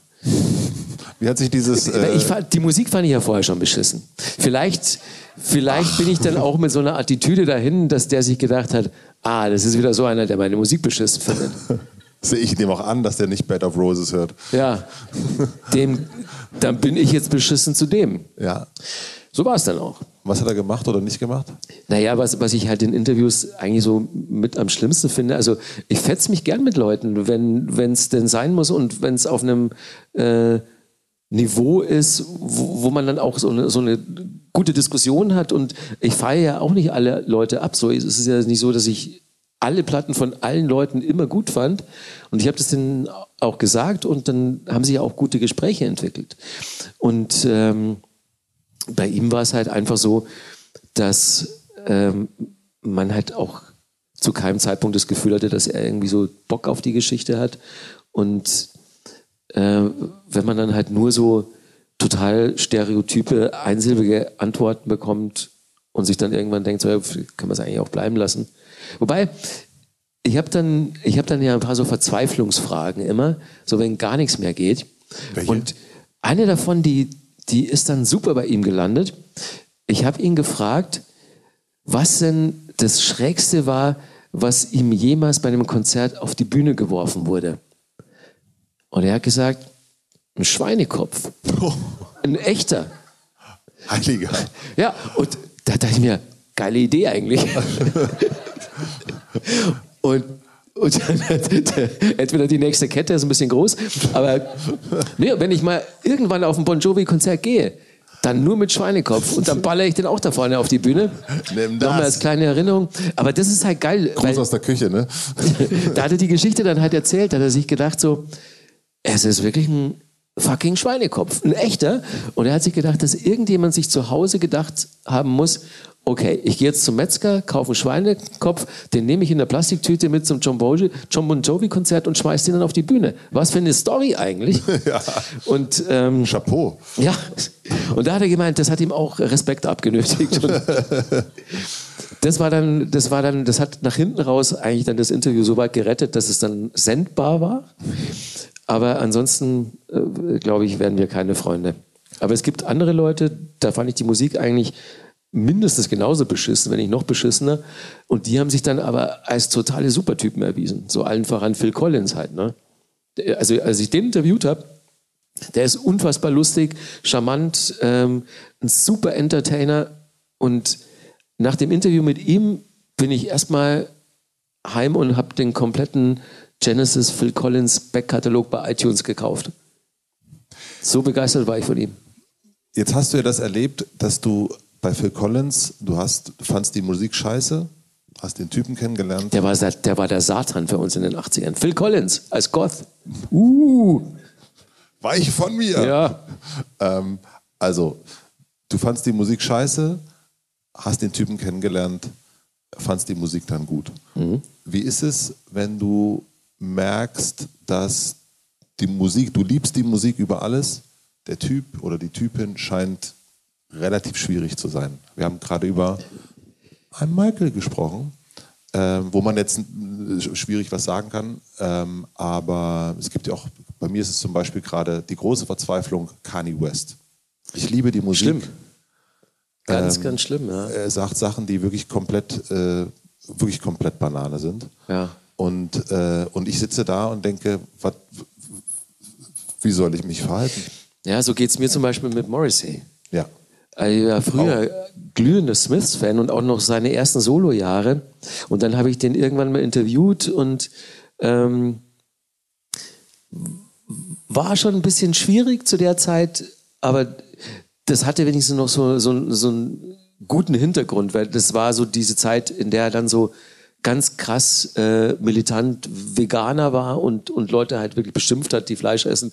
Und äh, ich habe damals noch Fleisch gegessen, jetzt bin ich auch vegan und kann in der Rückschau vieles von dem jetzt auch ein bisschen besser verstehen. Und wir reden jetzt hier über Mitte, Ende 90er, als ich den interviewt habe. Also das waren ja auch noch ganz andere Zeiten, was das Thema betrifft.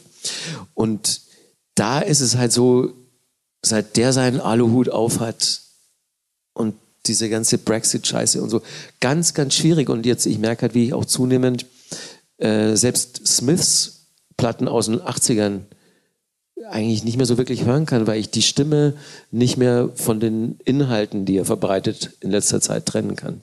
Aber das ist so ein schleichender Prozess. Es ist nicht so, okay, der Typ sagt was Blödes und jetzt kannst du es nicht mehr hören, sondern du merkst einfach, wie man sich auch von Menschen aus dem Umfeld entfremdet, wenn die mhm. merkwürdig sind. Das ist ja auch nicht sofort auf gleich, ja. sondern es äh, schleicht sich so aus und man ist eher so ein bisschen traurig.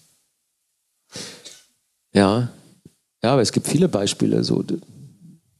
Ich, zum Glück musste ich nie die Erfahrung machen, dass ich äh, irgendjemanden mal interviewt hätte, wo ich vorher die Musik total super fand und mir eigentlich auch dachte, das Interview wird bestimmt super und die Leute sind super und wo dann das Gegenteil der Fall gewesen wäre.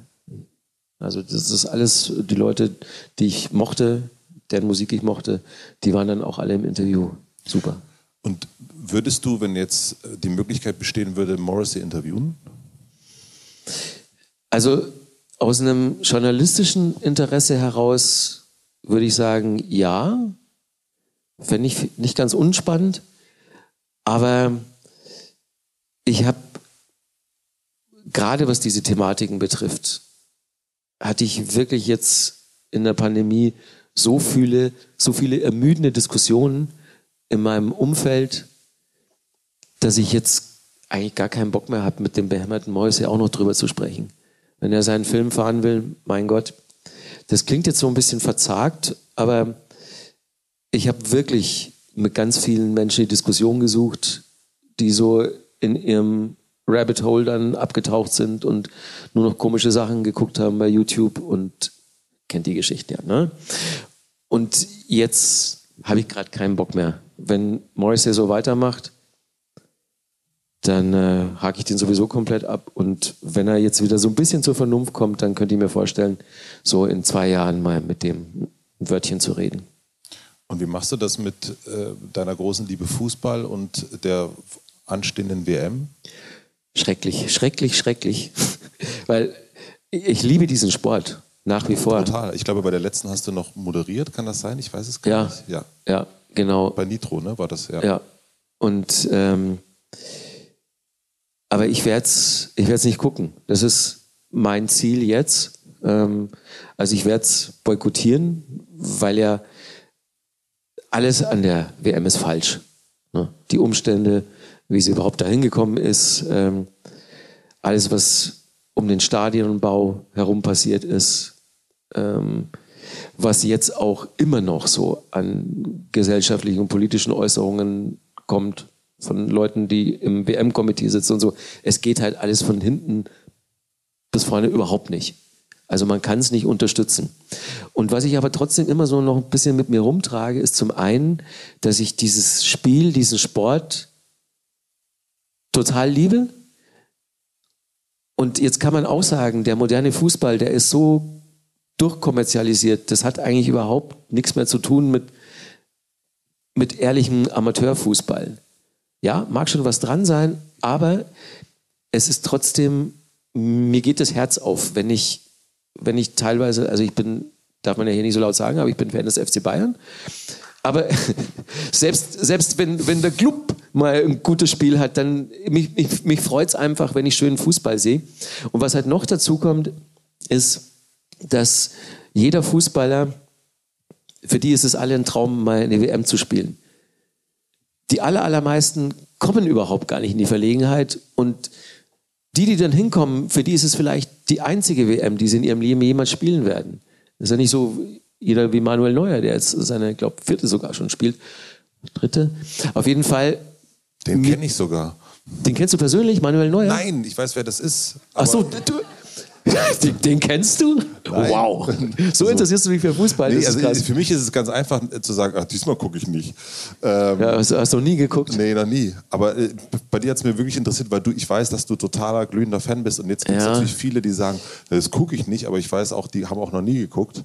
Ähm, Aber mir tut es halt wirklich total leid um die Jungs, weil die können ja nun wirklich nichts dafür, dass irgendwie diese schwindligen FIFA-Flöten irgendwie so korruptes Ding dahin verschachert haben. Ne? Und jetzt müssen die dahin, haben eigentlich auch keinen Bock, aber die sind Fußballer und würden trotzdem gerne Weltmeister werden. Und das ist so dieser Zwiespalt, in dem ich mich befinde. Und na, das Ding ist, ich bin auch null im WM-Fieber. Das ist schon mal so ein ganz wichtiger Parameter. Sonst, also klar, die Zeit ist jetzt auch nicht danach. Es ist nicht im Sommer, die Saison ist nicht vorbei, sondern es ist jetzt mitten in der Saison. Was mich auch total irre macht, ist, wenn ich jetzt in irgendwelche Kaufhäuser oder Supermärkte gehe und der Weihnachtskram ist neben dem Fussi-Kram. das, das macht- da kann man fast auch durchdrehen, ne? Ich denke mir echt immer so, bin ich gerade, bin ich in, in, so einem so komischen Wurmloch jetzt? Aber das war das Interessante damals bei meinen Fußballfreunden. Ähm, und ich habe jetzt auch nicht wahnsinnig viele, aber äh, die wenigen, die waren, als es damals rauskam, dass das stattfindet, war die große Aufregung: Winter? Im Winter? Wie soll das denn gehen? Und dieses ganze Katar-Thema, das ist eigentlich erst in den letzten, ja, also in diesem Jahr so richtig hochgekommen. Also das war am Anfang war das vor allen Dingen, war das so, wie soll das, wie, soll Ja, das die, sollte ja, wie alle WMs ursprünglich, auch im Juli stattfinden, bis mal jemand geguckt hat, wie die Temperaturen da im Juli in Katar sind. 42 Grad im Schatten? Donnerwetter. Spielen wir lieber nicht. ähm, ja, wie gesagt, es ist alles falsch daran und deswegen, Deswegen wirst du verzichten. ja. Und was sagst du zu Menschen, also wir müssen ja jetzt eigentlich alle gerade lernen zu verzichten. Das ist ja das Hauptthema überhaupt. Ähm, was sagst du zu Menschen, und jetzt haben wir gerade schon gehört, du bist Veganer, das ist auch Verzichten. Was sagst du zu Menschen, die eben nicht verzichten können? Und gerade, wir sind jetzt beide ein bisschen älter als die Anwesenden hier, äh, gerade die, die Älteren tun sich ja ganz oft schwer zu sagen, das machen wir jetzt mal ganz anders.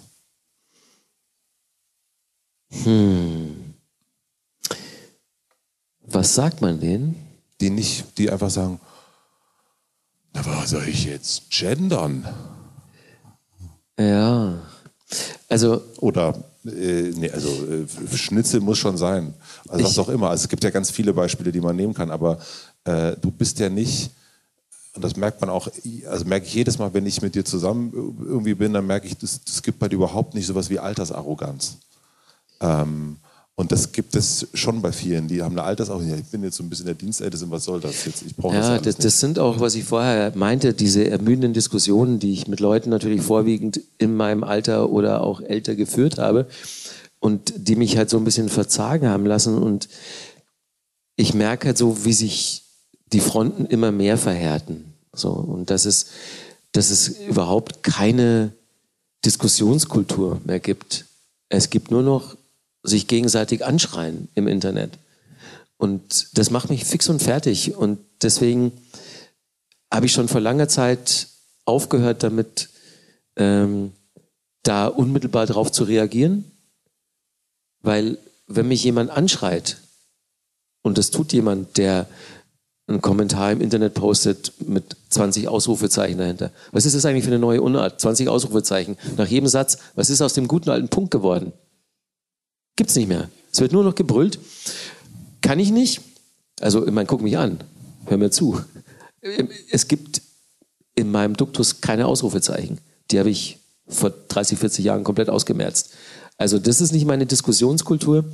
Und deswegen bin ich einfach dazu übergegangen, ähm, nicht mitzubrüllen, sondern Dinge, die ich für wichtig halte, einfach vorzuleben in meinem engen Umfeld und dann hofft man halt, dass es entsprechend wie so ein Steinchen, das man ins Wasser wirft, so Kreise zieht. Und vielleicht ist es das, was man im Kleinen und im Mindesten machen kann, dass man Dinge, für die man einsteht und wo man jetzt aber müde geworden ist, sich mit irgendwelchen Arschlöchern von denen anbrüllen zu lassen, dass man die einfach vorlebt, so gut es geht. Und ähm, das ist alles, was ich machen kann und das versuche ich. Und, und wenn ich merke, dass das einen positiven Effekt auf jemanden hat, dann macht mich das total glücklich. Wir haben uns, als wir, also du warst äh, 2016 mein siebter Gast im Hotel. Und als letztes frage ich ja immer, was würdest du auf eine große Plakatwand am Alexanderplatz schreiben. Das habe ich damals auch schon gemacht. Und weißt du noch, was du draufschreiben wolltest oder drauf geschrieben hast, ja jetzt letztendlich? Irgendwas mit kein Arschloch sein oder so. Ne? Ich würde sagen, lasst euch nicht ins Hirn oder Herz scheißen. Genau das war's. Lasst euch nicht ins Hirn oder Herz scheißen. Ja. Und damals, ich habe mir das Gespräch nochmal angehört, da weiß ich nicht, was mit mir los war, weil ich habe nicht gefragt, was es mit dieser Zeile auf sich hat, weil die ist dir ja nicht in dem Moment einfach mal so zugefallen, sondern die war ja schon da. Die war schon da, ja. Und äh, woher kam diese Zeile? Ich kann mich noch daran erinnern, dass ich die, ich habe ja damals für die Zeit Kolumnen geschrieben. Und es ging so ein bisschen darum, ähm, sich selbst treu zu bleiben und sich nicht irgendwie davon ins Boxhorn jagen zu lassen, dass man immer so auch so ein bisschen auf der jüngeren Generation rumhaut. Die Jugend von heute ist scheiße und so. Und ich habe, der ich damals ja auch irgendwie so Anfang Mitte 40 war, ähm, den Leuten Ende 10, Anfang 20 mitgegeben, lasst euch nicht ins Hirn oder ins Herz scheißen, sondern irgendwie so, glaubt an das, was euch wichtig ist, versucht euren Weg zu gehen. Das war so ein bisschen die Botschaft vom Elder Statesman und ähm, für mich war halt die Kombi ganz wichtig. Mhm. Ins Hirn geschissen ist ja schnell. Ne? Hi, na? ja, zum Beispiel. Und äh, mit ein bisschen Glück kriegt man die Scheiße da auch wieder raus. Ins Herz ist schon ziemlich schwierig. Herz ist schwierig. Und deswegen war das eine dringende Empfehlung. Das, das ist jetzt auch nicht so, dass ich damit sagen wollte, passt bloß ganz genau auf, mit wem ihr euch einlasst. Nicht, dass die euch das, da geht es nicht um Herzbrechen oder so, sondern da geht es einfach so ums, ums Menschsein, ein guter Mensch zu sein. Und ähm, wenn man da am Ball bleibt und versucht es zu sein und darauf achtet, dass einem niemand ins Herz scheißt, dann ich bin halt dann immer so, also man will halt dann immer so die Welt so, so ein bisschen zu einem besseren Ort machen und das ist erstmal kein schlechtes Vorhaben. Ja, wenn, also wenn es dann auch, wenn ich die Zeit hätte, würde ich mich neben jedes einzelne Arschloch hinsetzen auf der Welt und den mal runterbringen. Und das ja. war richtig beruhigen. Aber puh, ich habe leider nicht so viel Zeit, weil es ist ja unfassbar, wie viele Arschlöcher da draußen sind. Leider. Hast du das Gefühl, dass es mehr werden? Oder waren es immer gleich viel mehr und nur durch die vielen Medien werden sie sichtbarer? Ich würde mal hoffen, dass es in, in absoluter Zahl oder in Relation nicht mehr sind. Was halt aber leider der Fall ist, ist, dass sie lauter sind. Ne? Also so die, die Arschlöcher damals am Stammtisch, die so ihre rechten Parolen und, und ihre rassistischen Parolen verbreitet haben, auch bei uns im Dorf, die haben sich nur selber gehört und vielleicht noch der Nebentisch. Aber das sind halt jetzt die Leute, jetzt im übertragenen Sinne, die so trollmäßig das Internet fluten. Deswegen hat man leider das Gefühl, dass es mehr Arschlöcher gibt. Aber es ist hoffentlich nicht so, dass es zahlenmäßig mehr sind.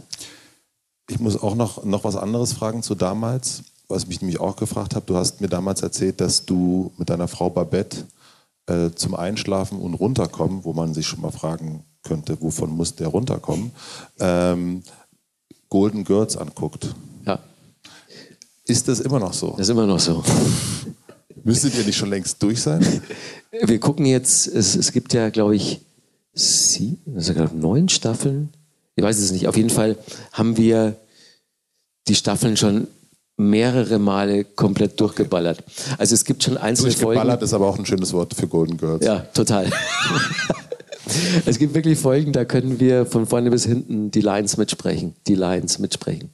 Wahnsinn. Ach, also äh, das ist so eine wunderbare Serie. Ich habe die wirklich damals heimlich mit meiner Oma geguckt in den 80ern. Da sollte ich eigentlich schon im Bett sein. Ich glaube, da kamen die um 10 oder 11 abends im ZDF. Und dann bin ich aus meinem Jugendzimmer nach unten geschlichen zu meiner Oma und wir haben äh, zusammen Golden Girls geguckt. Und dann habe ich die überhaupt nicht mehr geguckt und Babette hat die dann in unsere Beziehung reingebracht und vor allen Dingen im Original ist es ja noch tausendmal lustiger und wenn man diese Serie aus den 80ern jetzt guckt, wie fortschrittlich die damals schon war, was die für Themen angerissen haben, die ist so zeitgemäß.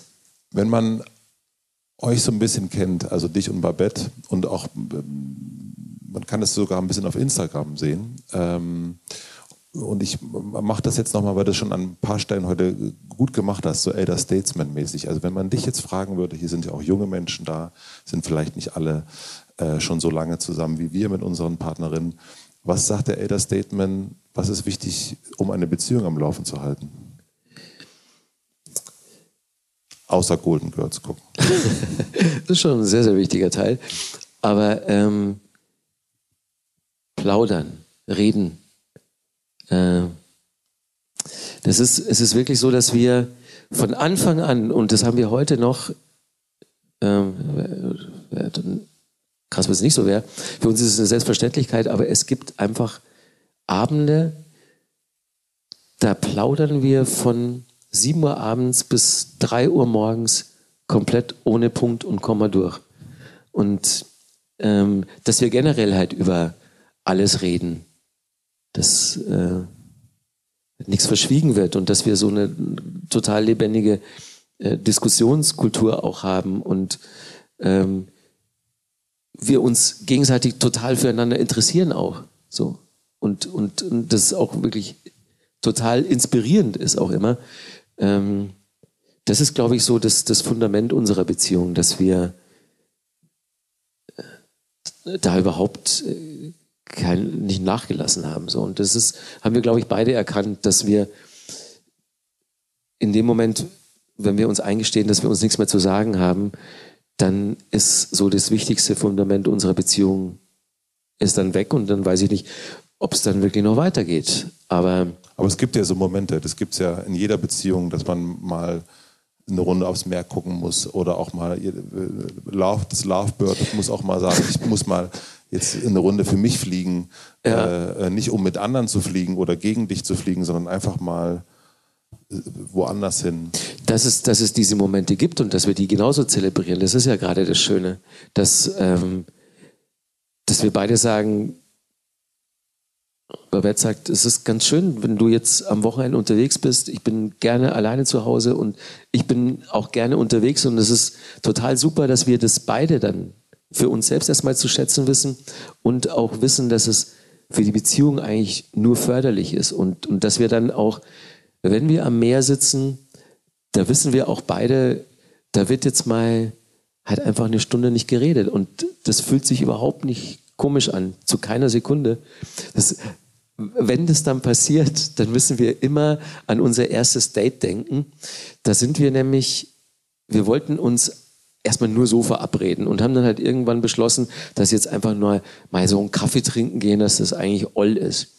Und dann habe ich sie einfach abgeholt und wir sind einfach so spontan mal drei Tage an die Ostsee durchgebrannt. Und dann waren wir da in so einem kleinen Hotel und ich meine, du kennst Babette und ich beschreibe es jetzt mal, also oder, oder beschreibst du sie lieber, die ist, ist einfach eine Rakete und ja. die ist und also äh, sozusagen, es ist, äh, du hast erst von Hochgeschwindigkeitszug gesprochen. Es ist, also sie hat auch eine gewisse Hochgeschwindigkeit am Start. Ja, die, die, ist, die ist einfach unfassbar lebhaft und ja. wahnsinnig lustig.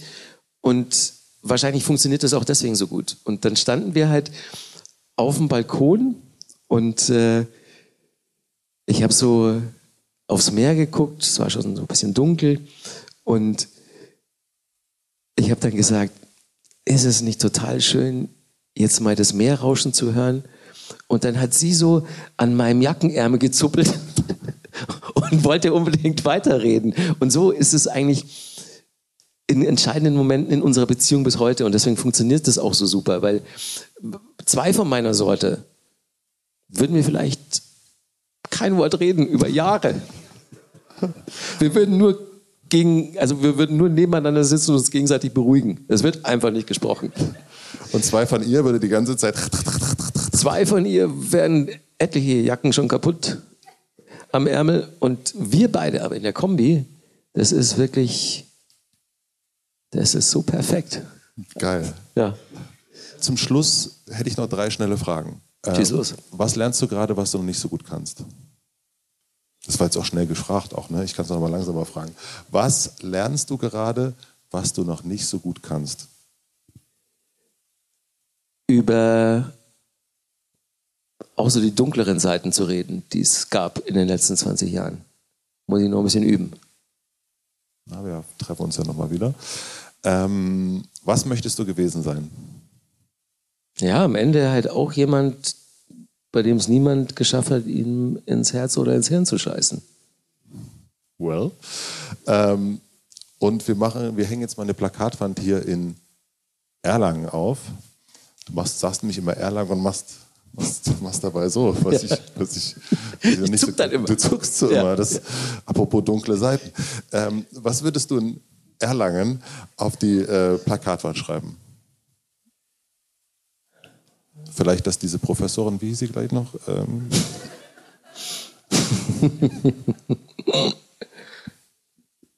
In Erlangen auf die Plakatwand. Ja. Radio Down Down Erlangen, Alter. Natürlich. Gibt's Was das sonst? Gibt es das noch? Nee, das, den Sender gibt's gar nicht mehr. Der wurde dann irgendwann, äh, wurde dazu Radio Energy, glaube ich. Äh, hat den gekauft. Aber das war, war tolle Zeit. Also das war komplett ungelerntes Personal durchgehend. Der Wie bei Typ, uns hier der, gerade auf der Bühne. der Geschäftsführer hatte vorher ähm, eine Bar. Keine Ahnung von Radio, aber wir fanden es alle lustig. Also, was schreibst du auf die Plakatwand? Radio Erlangen Downtown, das können wir jetzt nicht gelten lassen. Für Erlangen selber Erlangen.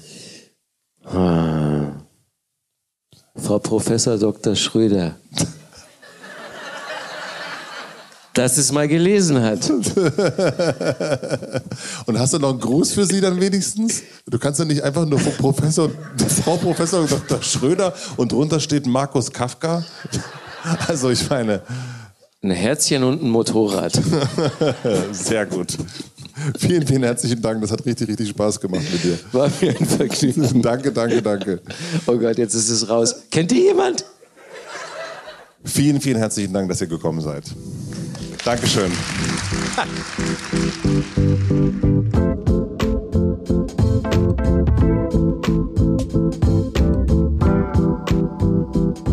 Das war Markus Kafka. Vielen, vielen herzlichen Dank fürs Zuhören. Ich hoffe, ihr seid genauso gechillt, wie ich es nach der Aufnahme war.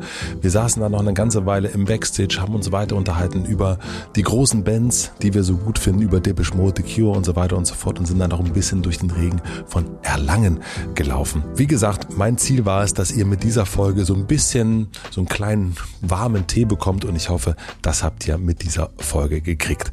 Ich freue mich wie immer, wenn ihr mir schreibt, wo ihr diese Folge hört. Vielleicht lauft ihr gerade durch den Regen, durch die Nacht, vielleicht seid ihr gerade auch in Erlangen unterwegs, in Erlangen, so rum.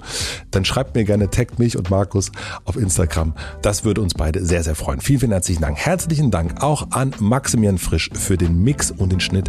Herzlichen Dank an Lena Rocholl für die redaktionelle Unterstützung und an Jan Köppen für die Musik. Herzlichen Dank an die sehr, sehr, sehr sympathischen Menschen in Erlangen, vor allen Dingen vom Erlangener Podcast Festival und vom Erlangener E-Werk. Aber ihr merkt, es ist sehr, sehr schwierig mit diesem Erlangen. Naja, und natürlich herzlichen Dank an das Publikum. Es war ein wirklich sehr, sehr schöner Abend. Und zum Schluss gibt es noch einen kleinen Podcast-Tipp zum direkten Weiterhören, beziehungsweise zum Vorfreuen, denn ab Sonntag gibt es einen neuen Podcast bei Mit Vergnügen, der nennt sich Jingle Belly. Aminata Belly und ihre Mutter machen diesen Podcast. Es ist ein Call-in-Podcast.